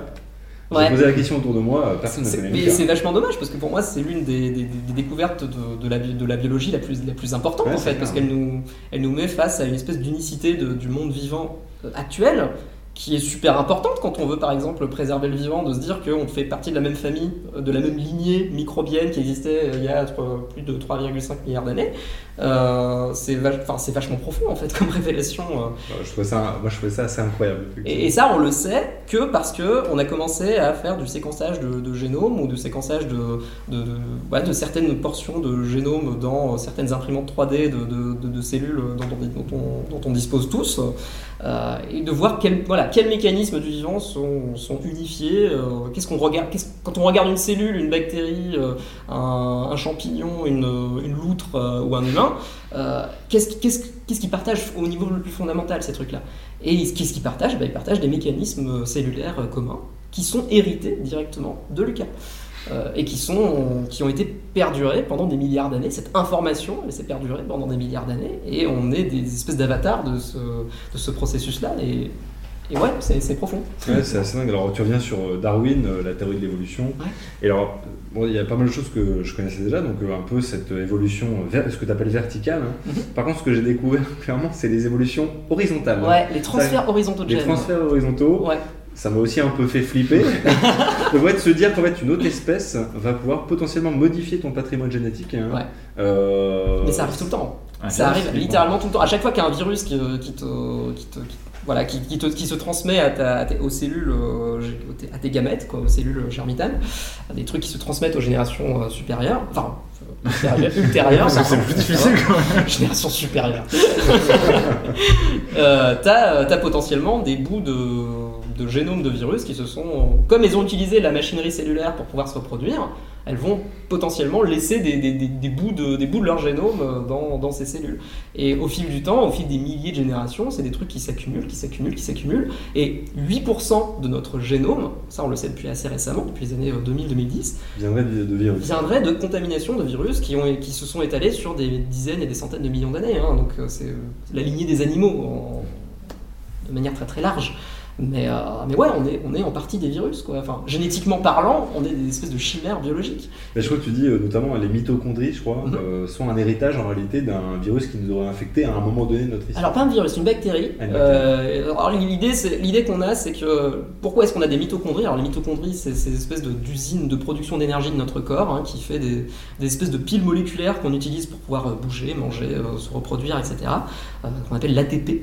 Et, euh, et les molécules d'ATP, elles sont produites euh, par, ces, par ces mitochondries. Et ces mitochondries, elles ressemblent à des, à des bactéries. Et ça a conduit une, une biologiste qui s'appelle Lynn Margulis dans les années 70 euh, à se demander mais ça ressemble tellement à une bactérie, euh, est-ce que ce serait pas une bactérie à la base en fait, qui serait entrée dans, dans une cellule, euh, voilà, on, imagine plusieurs milliards d'années dans le passé, euh, une cellule qui se, voilà, qui se balade dans qui fait sa vie de cellule dans, dans, dans la mer, dans les océans, on sait pas trop ce qui s'est passé. Et puis à un moment, une bactérie qui s'est, retrouvée là par hasard, ou qui essayait de, manger l'intérieur de la cellule, ou qui s'est fait manger, on sait pas.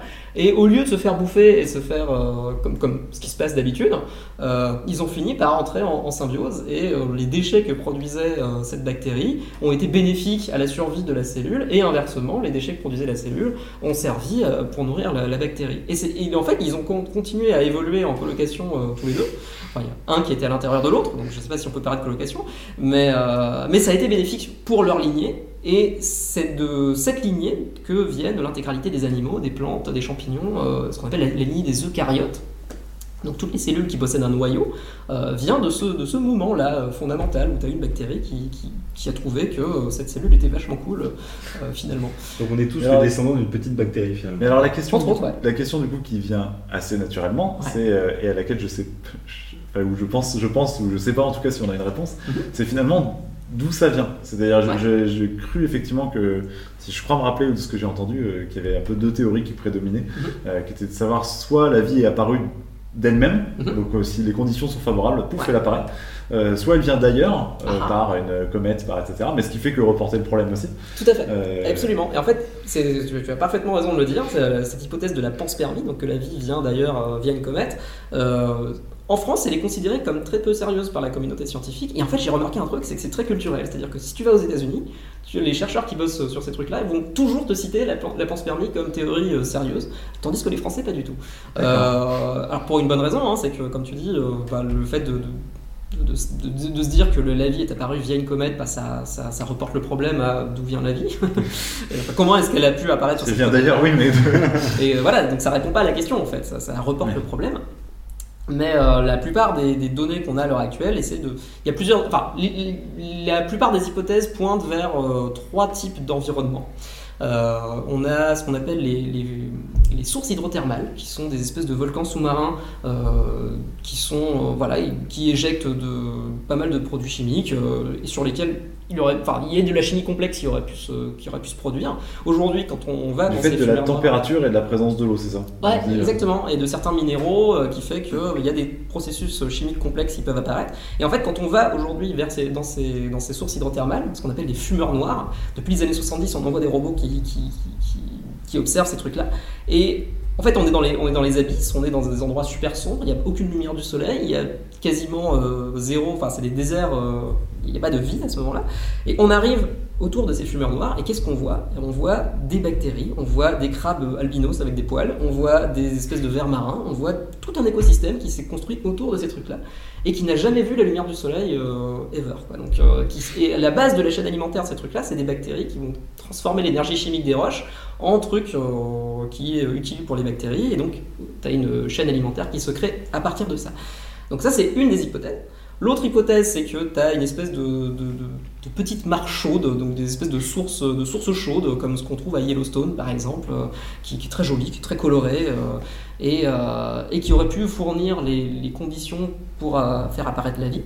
Et puis tu en as d'autres qui pensent que bah, ça aurait pu apparaître dans l'atmosphère, donc à la surface de certains grains de poussière, dans des voilà alimentés par les, les éclairs ou des trucs comme ça. Euh, donc voilà, en fait on n'en sait rien, on ne sait pas où la vie est apparue euh, sur Terre, mais c'est les trois hypothèses euh, considérées comme sérieuses à l'heure actuelle. Ouais, que tu développes d'ailleurs dans le livre, c'est tout un chapitre là-dessus, et d'ailleurs c'était intéressant de voir aussi, il y a des chercheurs qui ont essayé de reproduire en, fait, en laboratoire hein, mhm. ces conditions, et que c'est encore en cours, qu'il y a plein de gens qui travaillent sur ce sujet pour essayer de comprendre comment la vie est née sur Terre. Tout à fait. Tout Donc ça, je vous invite à lire le, le, bouquin sur cette partie-là. Si vous posez des questions sur cette partie-là, euh, c'est une partie qui est passionnante aussi. Hein. Et du coup, alors la, deuxième question, et c'était la question qui, qui nous opposait, j'ai entendu, bah, j'ai retrouvé le nom. Ah, c'est la fin, la fin du livre en plus parle de, parle de ça. Ah. J'ai entendu la, question, effectivement, j'ai entendu il y a pas longtemps Jean-Pierre Bibrin. Bibring. Ah, c'était un des profs. voilà, donc que tu connais, qui, euh, qui, qui, passait sur France Culture et qui disait effectivement qu'on était passé pour lui euh, alors j'espère ne pas euh, travestir son propos, mais euh, qu'on était passé pour lui de quand on a découvert en fait notamment les exoplanètes, donc le fait qu'il y a des planètes potentiellement partout et qu'il y en a un très grand nombre dans l'univers, de ah ben il y a tellement de planètes qu'il y a forcément de la vie quelque part ailleurs dans, dans l'espace, à selon lui, en fait c'est tellement improbable ce qui s'est passé sur Terre qu'il y a peut-être pas, mhm. tout en admettant qu'on n'a pas la réponse, hein, mais qu'il n'y a peut-être pas de vie ailleurs sur Terre. Euh, vie ailleurs dans Je trouve que Monsieur Bibring, il s'avance un petit peu trop euh, sur, euh, pour ah, sur la question. Je suis bien content d'entendre ça. pourquoi? Parce que on a zéro idée de comment la vie est apparue sur Terre. Donc, en termes de c'est quoi les conditions physico-chimiques et la, liste de processus qui ont eu lieu très précisément et qui ont conduit à l'apparition des premiers systèmes autoréplicants qu'on pourrait considérer comme vivants. Euh, aujourd'hui, on a, zéro idée de ça. Donc à partir de ce moment, enfin, cette espèce de gap dans, notre connaissance, il est, il est fondamental parce que tant qu'on ne sait pas, euh, tant qu'on sait pas comment, comment la vie est apparue sur Terre, et tant qu'on ne découvre pas un autre exemple de vie ailleurs, c'est mathématiquement impossible de faire des prédictions sur à quel point la vie elle est commune ou pas dans l'univers. On ne peut pas faire des statistiques avec des échantillons de 1, donc on ne peut pas donner un avis euh, objectif aujourd'hui sur, sur cette question. Donc moi je suis très agnostique euh, là-dessus et j'aimerais que ce soit plus présent dans l'espace public parce qu'effectivement hein, il y a une espèce d'optimisme qui est euh, culturel et qui est lié à la science-fiction et à tout ce, comment le, débat sur la vie dans l'univers a évolué au fil de l'histoire des idées. Et, euh, et aujourd'hui, on est dans une, espèce d'optimisme. Là, ben, on se dit, euh, voilà, les briques euh, élémentaires du vivant, on les trouve un petit peu partout dans l'univers. On les trouve sur les comètes, on les trouve sur, sur des, météorites, on les trouve sur des planètes. On arrive à les produire assez facilement.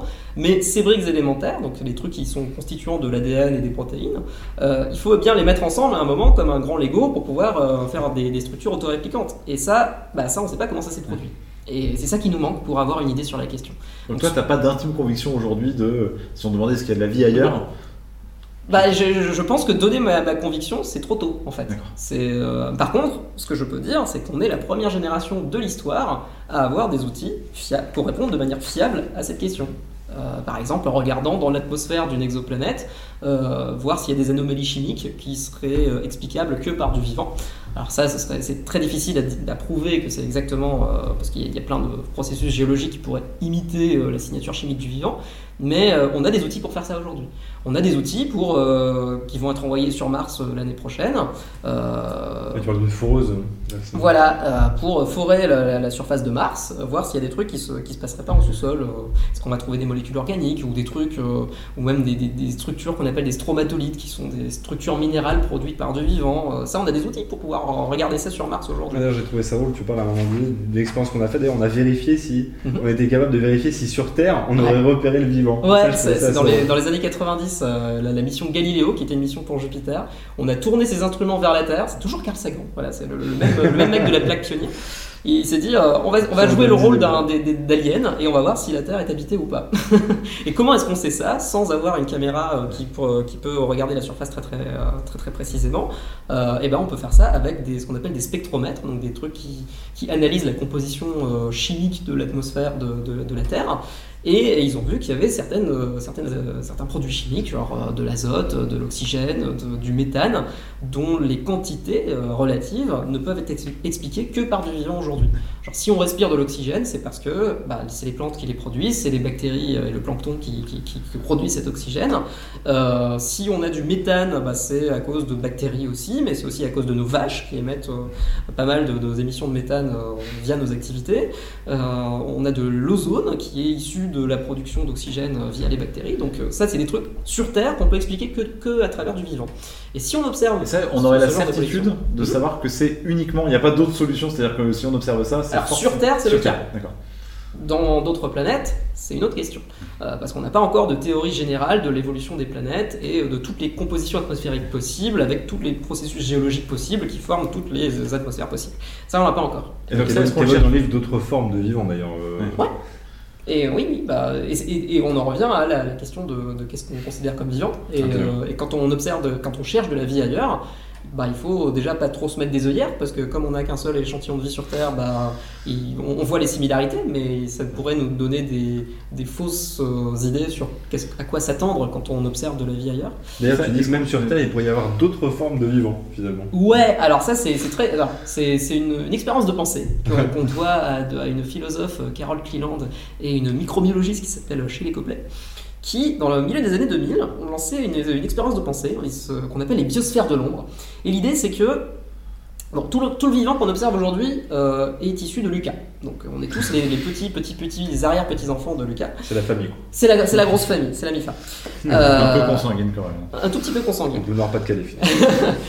Et euh, le- le- la conception actuelle qu'on a, c'est de. Il y a plus de 3 milliards d'années, Lucas était en compétition avec plein d'autres euh, types de microbes, et euh, la lignée de Lucas est la seule qui, aurait survécu. Et euh, aujourd'hui, le vivant hérite de, la lignée de Lucas. Et si c'était pas le cas? Et s'il y avait eu d'autres types de, de- microbes qui se seraient développés ailleurs, parce que c'était protégé dans des environnements clos ou dans des environnements qu'on ne connaîtrait pas du tout, est-ce qu'on arriverait à les détecter?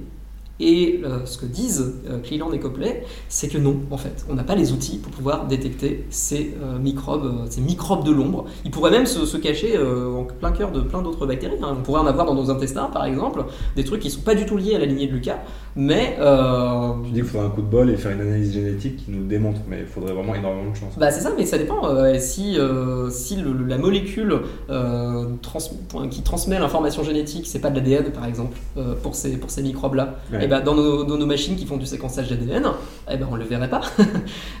Ou si on a des, des- on- tu sais, on est quand on quand on fait du séquençage de génome de quand on recense la biodiversité microbienne, on a tendance à prendre des petits biologistes, on les emmène sur des terrains il y a des trucs dégueulasses, ils vont prendre les trucs dégueulasses, ils vont le mettre dans un, gobelet, euh, ils vont mettre ce gobelet dans un liquide nutritif, et ce liquide nutritif, il contient certaines euh, briques de base du vivant qui sont, bah voilà, qui vont, dont les bactéries vont pouvoir se nourrir. Ce que Cleland et Copley nous, disent, c'est que entre le moment où on a récupéré le truc dégueulasse et le moment où on va analyser euh, les- séquences génétiques de, ce qui a survécu, eh ben on a perdu 99% des bactéries. Dans la foule des 99%, et qu'il n'y aurait pas des, trucs intéressants qu'on n'aurait jamais vus. Eh ben c'est pas, Donc l'analyse est peut-être suffisamment destructive pour qu'on puisse ne pas voir effectivement. Pour l'instant, en tout cas. Ouais. Et en fait, l'idée de- des biosphères de l'ombre, c'est de se dire, voilà, il y a peut-être une, un pan, une matière noire du vivant qu'on n'aurait pas encore vue. Euh, et on n'est pas de- on n'a pas d'outils pour les, les- les observer pour l'instant. J'avais vu effectivement quand tu parlais des, des fumeurs noirs qu'il y avait plus de gens, euh, plus d'humains qui étaient allés sur la Lune que dans Ouais. les profondeurs de l'océan. Ça m'avait pas mal marqué de Exactement, qu'on était plus souvent allé sur la Lune que, alors qu'on n'y est pas très souvent allé.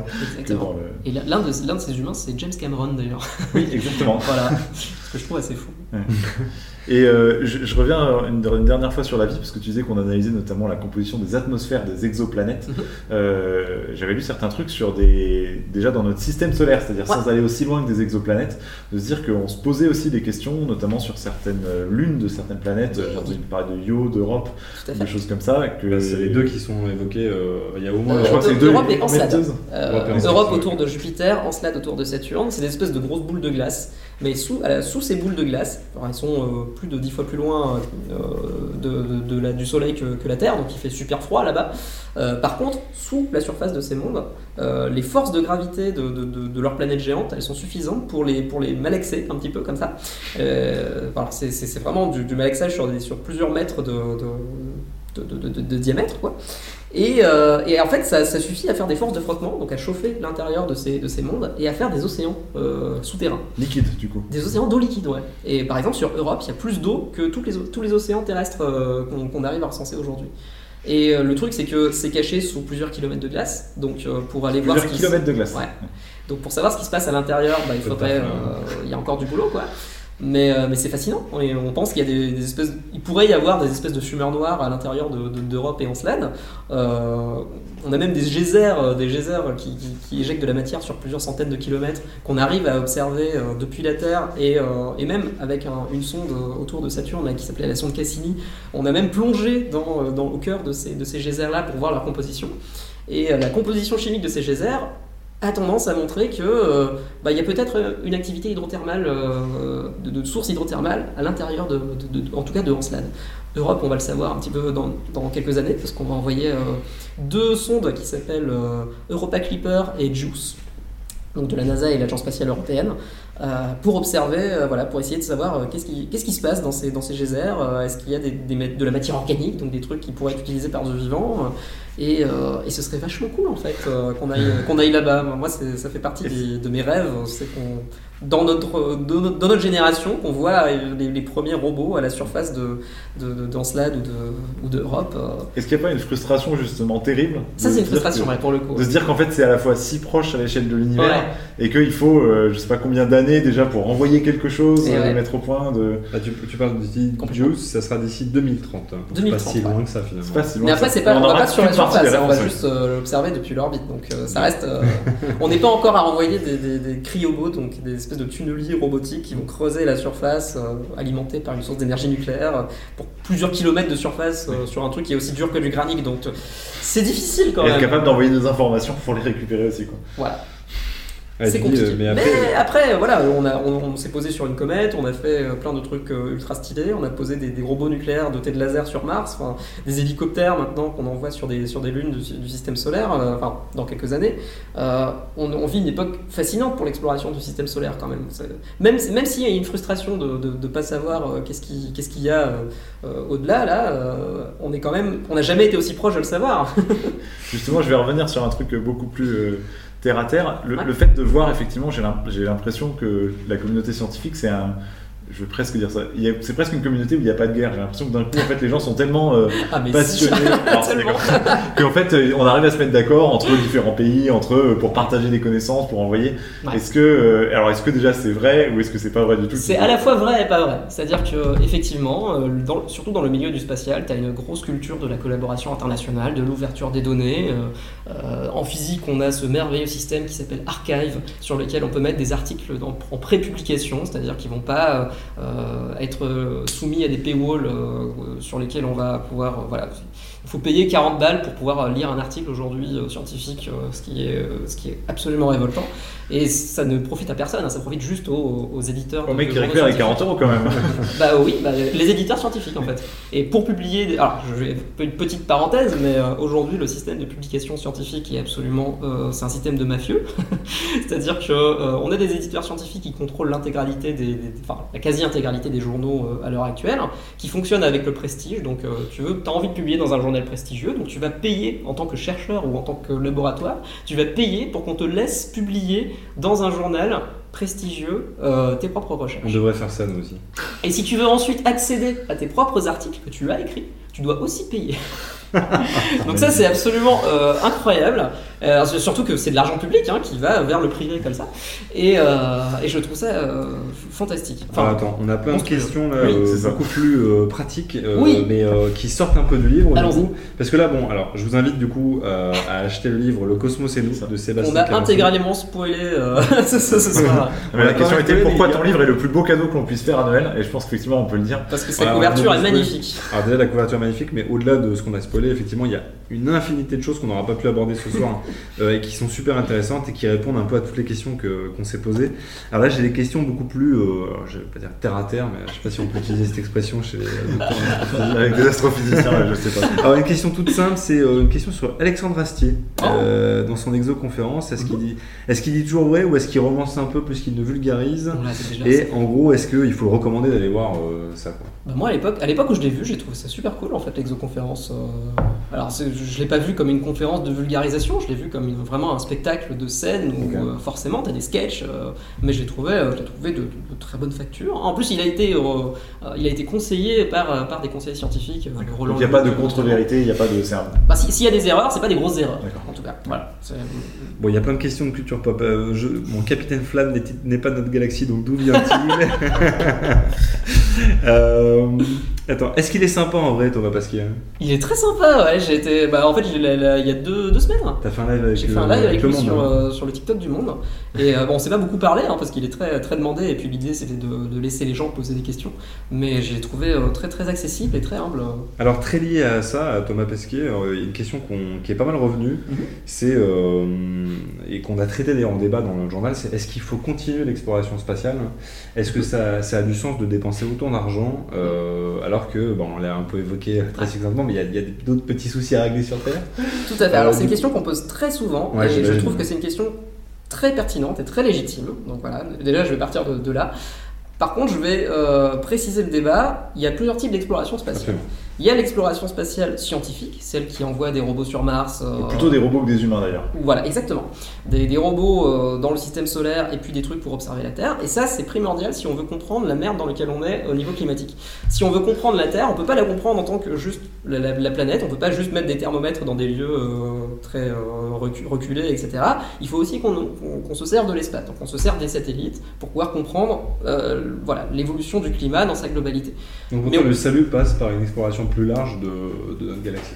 Ou alors, oui, je- clairement, euh, parce que la Terre, elle n'est pas isolée, euh, il y, a- il y a plein d'autres planètes, on, on connaît aujourd'hui 4800 exoplanètes, et même dans notre système solaire, on a des planètes qui auraient pu être comme la Terre, mais qui ne l'ont pas été pour, pour plein de raisons. Et euh, ces raisons, c'est important de, les, de, de- de savoir quand même. Par exemple, Mars, Vénus, Vénus. C'était une planète qui était relativement similaire à la Terre il y a 4 milliards d'années, mais il y a, euh, est- son atmosphère est composée à 96% de CO2. Donc on- et il fait 440 degrés à la surface de Vénus, il pleut de l'acide sulfurique, c'est pas l'endroit des vacances euh, idéal. Euh, mais il y, a, il y a longtemps, elle était comme ça. Donc, déjà, l'exploration de Vénus nous a donné des clés pour comprendre euh, le changement climatique et notamment euh, le trou dans la couche d'ozone. On a pu le comprendre notamment via le- via l'exploration de Vénus. Et heureusement qu'on a eu ça, parce que si on l'avait pas eu, on serait peut-être dans la merde au niveau du, du trou dans la couche d'ozone.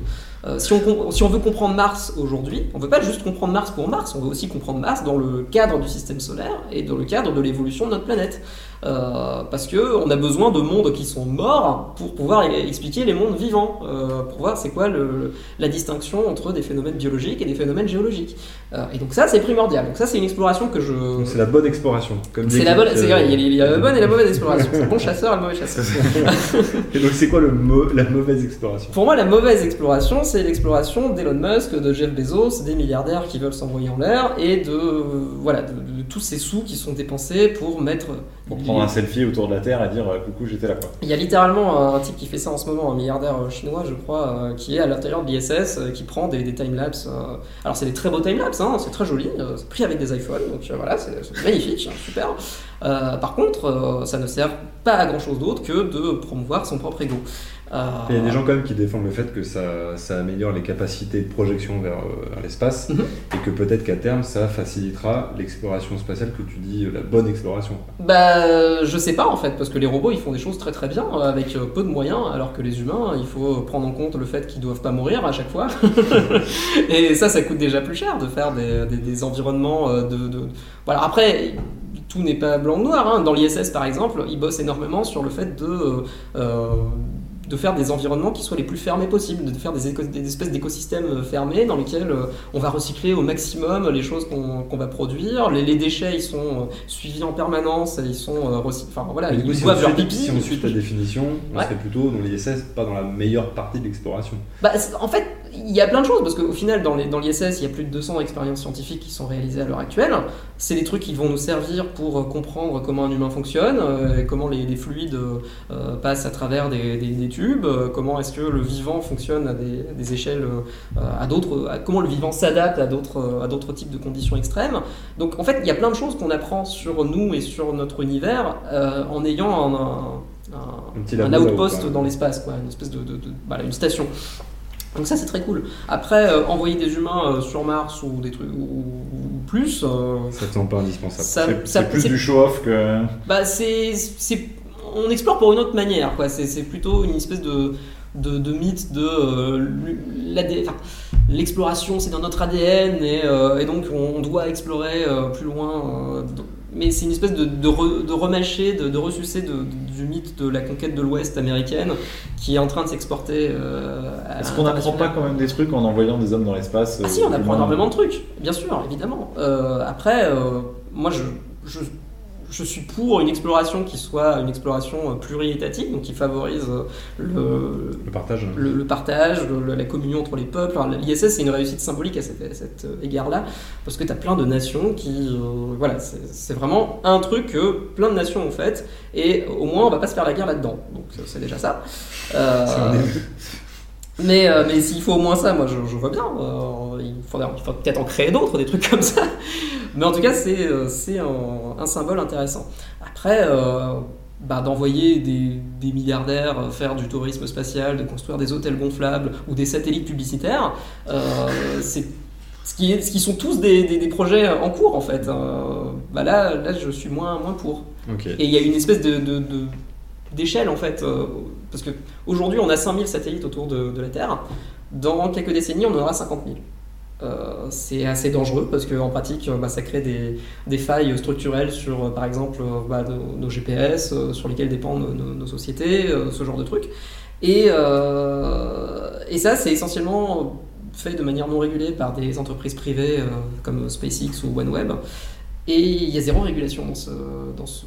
On l'a vu récemment avec l'explosion d'un satellite russe qui Ouais. a un peu en danger les, les gens qui étaient dans l'ISS. Tout à fait. C'est effectivement une zone peu régulée, euh, l'espace. C'est pas du tout régulé, c'est vraiment le Far West et, euh, et c'est un peu flippant parce que bah, ça va peut-être rendre certaines orbites plus, plus dangereuses d'accès et donc plus coûteuses et ça va créer peut-être des, des nuages de débris qui seront très difficiles à, à ra- rapatrier sur Terre. Donc, euh, donc ouais, ça, ça c'est l'espace que j'aime pas. Voilà. Bon, il y, Ça, il y a- il y a plein de questions, il nous reste très très peu de temps, donc je vais faire un truc un peu arbitraire. Euh, la découverte qui t'a le plus marqué, interloqué, euh, t'a dans, dans- dans ta carrière, la, la découverte la plus récente, c'est vraiment qui t'a, qui t'a je sais pas, soit, soit redonné de la motivation en disant ah là franchement on a fait un énorme pas, ça y est j'ai rechargé les batteries, ou ouais, celle qui t'a donné le plus, plus matière à la réflexion. hein. Euh, en fait, c'est pas une découverte, c'est un projet qui, qui décolle dans pas longtemps, qui s'appelle le JWST, qui est le successeur du télescope spatial Hubble, et qui va probablement révolutionner l'astrophysique dans les années à venir si décolle sans problème. Donc en fait, ça fait plus, ça fait plus de 20 ans qu'on attend ce, télescope. Il a euh, c'est un peu le vaporware de, l'astronomie. Euh, par contre, il a des, ce sera le plus grand télescope qu'on va envoyer dans l'espace. euh, voilà, c'est un télescope infrarouge qui va observer dans l'invisible, mais qui va nous permettre de, bah voilà, de, détecter la composition chimique des exoplanètes, d'en savoir plus sur les premières étoiles de l'univers, d'en savoir plus sur comment est-ce que les systèmes planétaires se forment, et, et ça va vraiment révolutionner nos connaissances si tout se passe bien. Euh, Oui, ce qui peut aussi exploser au décollage. Ou, et euh, si ça explose au décollage, bah, il y a plein de carrières qui sont ruinées, euh, il y a plein de gens qui vont... euh, voilà, il y a la, la consommation de Xanax va augmenter de manière significative. Ok, bah, c'est enthousiasmant, en tout cas ça donne des, des pistes pour les gens qui nous écoutent. Et ça décolle le 22 décembre, voilà. Ah ouais, donc là, c'est, euh, là. Oui, donc le- toute la communauté internationale de- astronomique là, se retient son souffle depuis plusieurs mois. Euh, D'ailleurs, dans, le- dans la salle d'essai, là, parce qu'elle va, va décoller dans, à Kourou. Ah Euh, c'est Ariane? Ah c'est une fusée Ariane, ouais, c'est une fusée Ariane 5 qui va la, qui va la porter. Et, euh, Qui est plutôt alors, fiable. Qui est très très fiable, hein, franchement, il n'y a aucun problème là-dessus. Par contre, à l'intérieur de la salle blanche de, de- il y a quelques semaines, euh, il y a un câble qui a, qui a lâché de manière complètement accidentelle, et le télescope qui coûte plusieurs milliards d'euros euh, s'est cassé la gueule. Et, euh, et donc tout le monde a retenu son souffle à ce moment-là en disant merde, qu'est-ce qu'on a fait? Il y a normal- des gars qui ont du mal dormir quoi. Clairement, Voilà. clairement, sachant qu'ils ont toute la, la communauté internationale sur le, sur le dos si ça, se, si ça se passe pas. Euh, donc voilà, donc euh, on est, personne n'est serein en ce moment en Ok. astronomie. On, va- on- on le suivra, je crois que ça c'est en général c'est souvent diffusé sur Twitch ce genre de lancement. Ouais, Ouais, je, je- dans serais là en train de- d'être en apnée. en train de stresser. Bon, il y a Euh, plein de, de questions qu'on n'a pas pu poser, ouais. comme euh, et si le vrai luxe c'était vraiment l'espace? Est-ce que les hommes viennent de Mars, les femmes de Vénus? Euh, Ah non, du coup, ils viennent de Question Lucas, fondamentale. J'avais une dernière petite question. Est-ce qu'il y a une euh, pensée, une réflexion Mhm. euh, que tu voudrais que, que nos auditeurs, nos, nos téléspectateurs euh, ruminent un peu au quotidien? Ouais. C'est quoi la pensée qui devrait être plus présente dans notre quotidien selon toi? Euh, que sur les 8 millions d'espèces animales et végétales qu'on a recensées sur Terre, il y en a 1 million qui sont en voie d'extinction à l'heure actuelle. Et euh, que cette extinction, elle est, c'est pas un phénomène naturel, c'est quelque chose qui vient de nos activités et d'un système de production un peu mortifère qu'on appelle le capitalisme. Et, euh, ce serait bien qu'on s'intéresse un petit peu à qu'est-ce que devient la, la- biosphère sur Terre aujourd'hui, parce que Autant sur le, le climat, euh, on a un, un état des lieux qui est très très bien fait euh, par le GIEC, etc qui est très, pas du tout pris en compte par les gouvernements. Euh, mais on a aussi la même chose avec la biodiversité, avec l'IPBES qui fait le même travail, mais qui est moins valorisé dans l'espace public. Euh, et les gouvernements ne font pas grand-chose non plus. Voilà, c'est exactement. Donc euh, ça, ça devrait être... euh, moi, c'est quelque chose qui me, qui me tient éveillé euh, tous les jours, à peu près. hein. Je, je- je sors ce chiffre tous les matins en me réveillant. C'est génial, ça me met de bonne humeur. Mais c'est un truc qu'on devrait peut-être prendre en compte de manière. voilà, on, on connaît les causes parfaitement, hein. on sait, sait d'où ça vient, on sait comment régler le problème. Maintenant, bah, il faut, faut créer un système qui nous permette de, de sortir, de, de sortir de ça. Quoi. Dans, le, dans le bouquin, je dis que l'arbre du vivant est en train de subir un élagage, mais c'est nous qui avons le sécateur en main. Donc, euh, donc voilà, ce serait bien qu'on le, dépose, ce sécateur. Et ça, effectivement, il n'y a rien besoin d'envoyer dans l'espace pour comprendre euh, Ouais. à quoi c'est dû et euh, ce qu'il faut faire pour arrêter. Effectivement. Exactement. Très bien, on va laisser nos, nos auditeurs là-dessus, sachant qu'effectivement, en plus, euh, et ça fait du coup un, un excellent lien avec le reste de nos émissions. Il y a une élection présidentielle euh, cette année, pour la France tout du moins, et que euh, bah, c'est peut-être une pensée aussi à avoir euh, cette année pour ceux que ça touchera en particulier.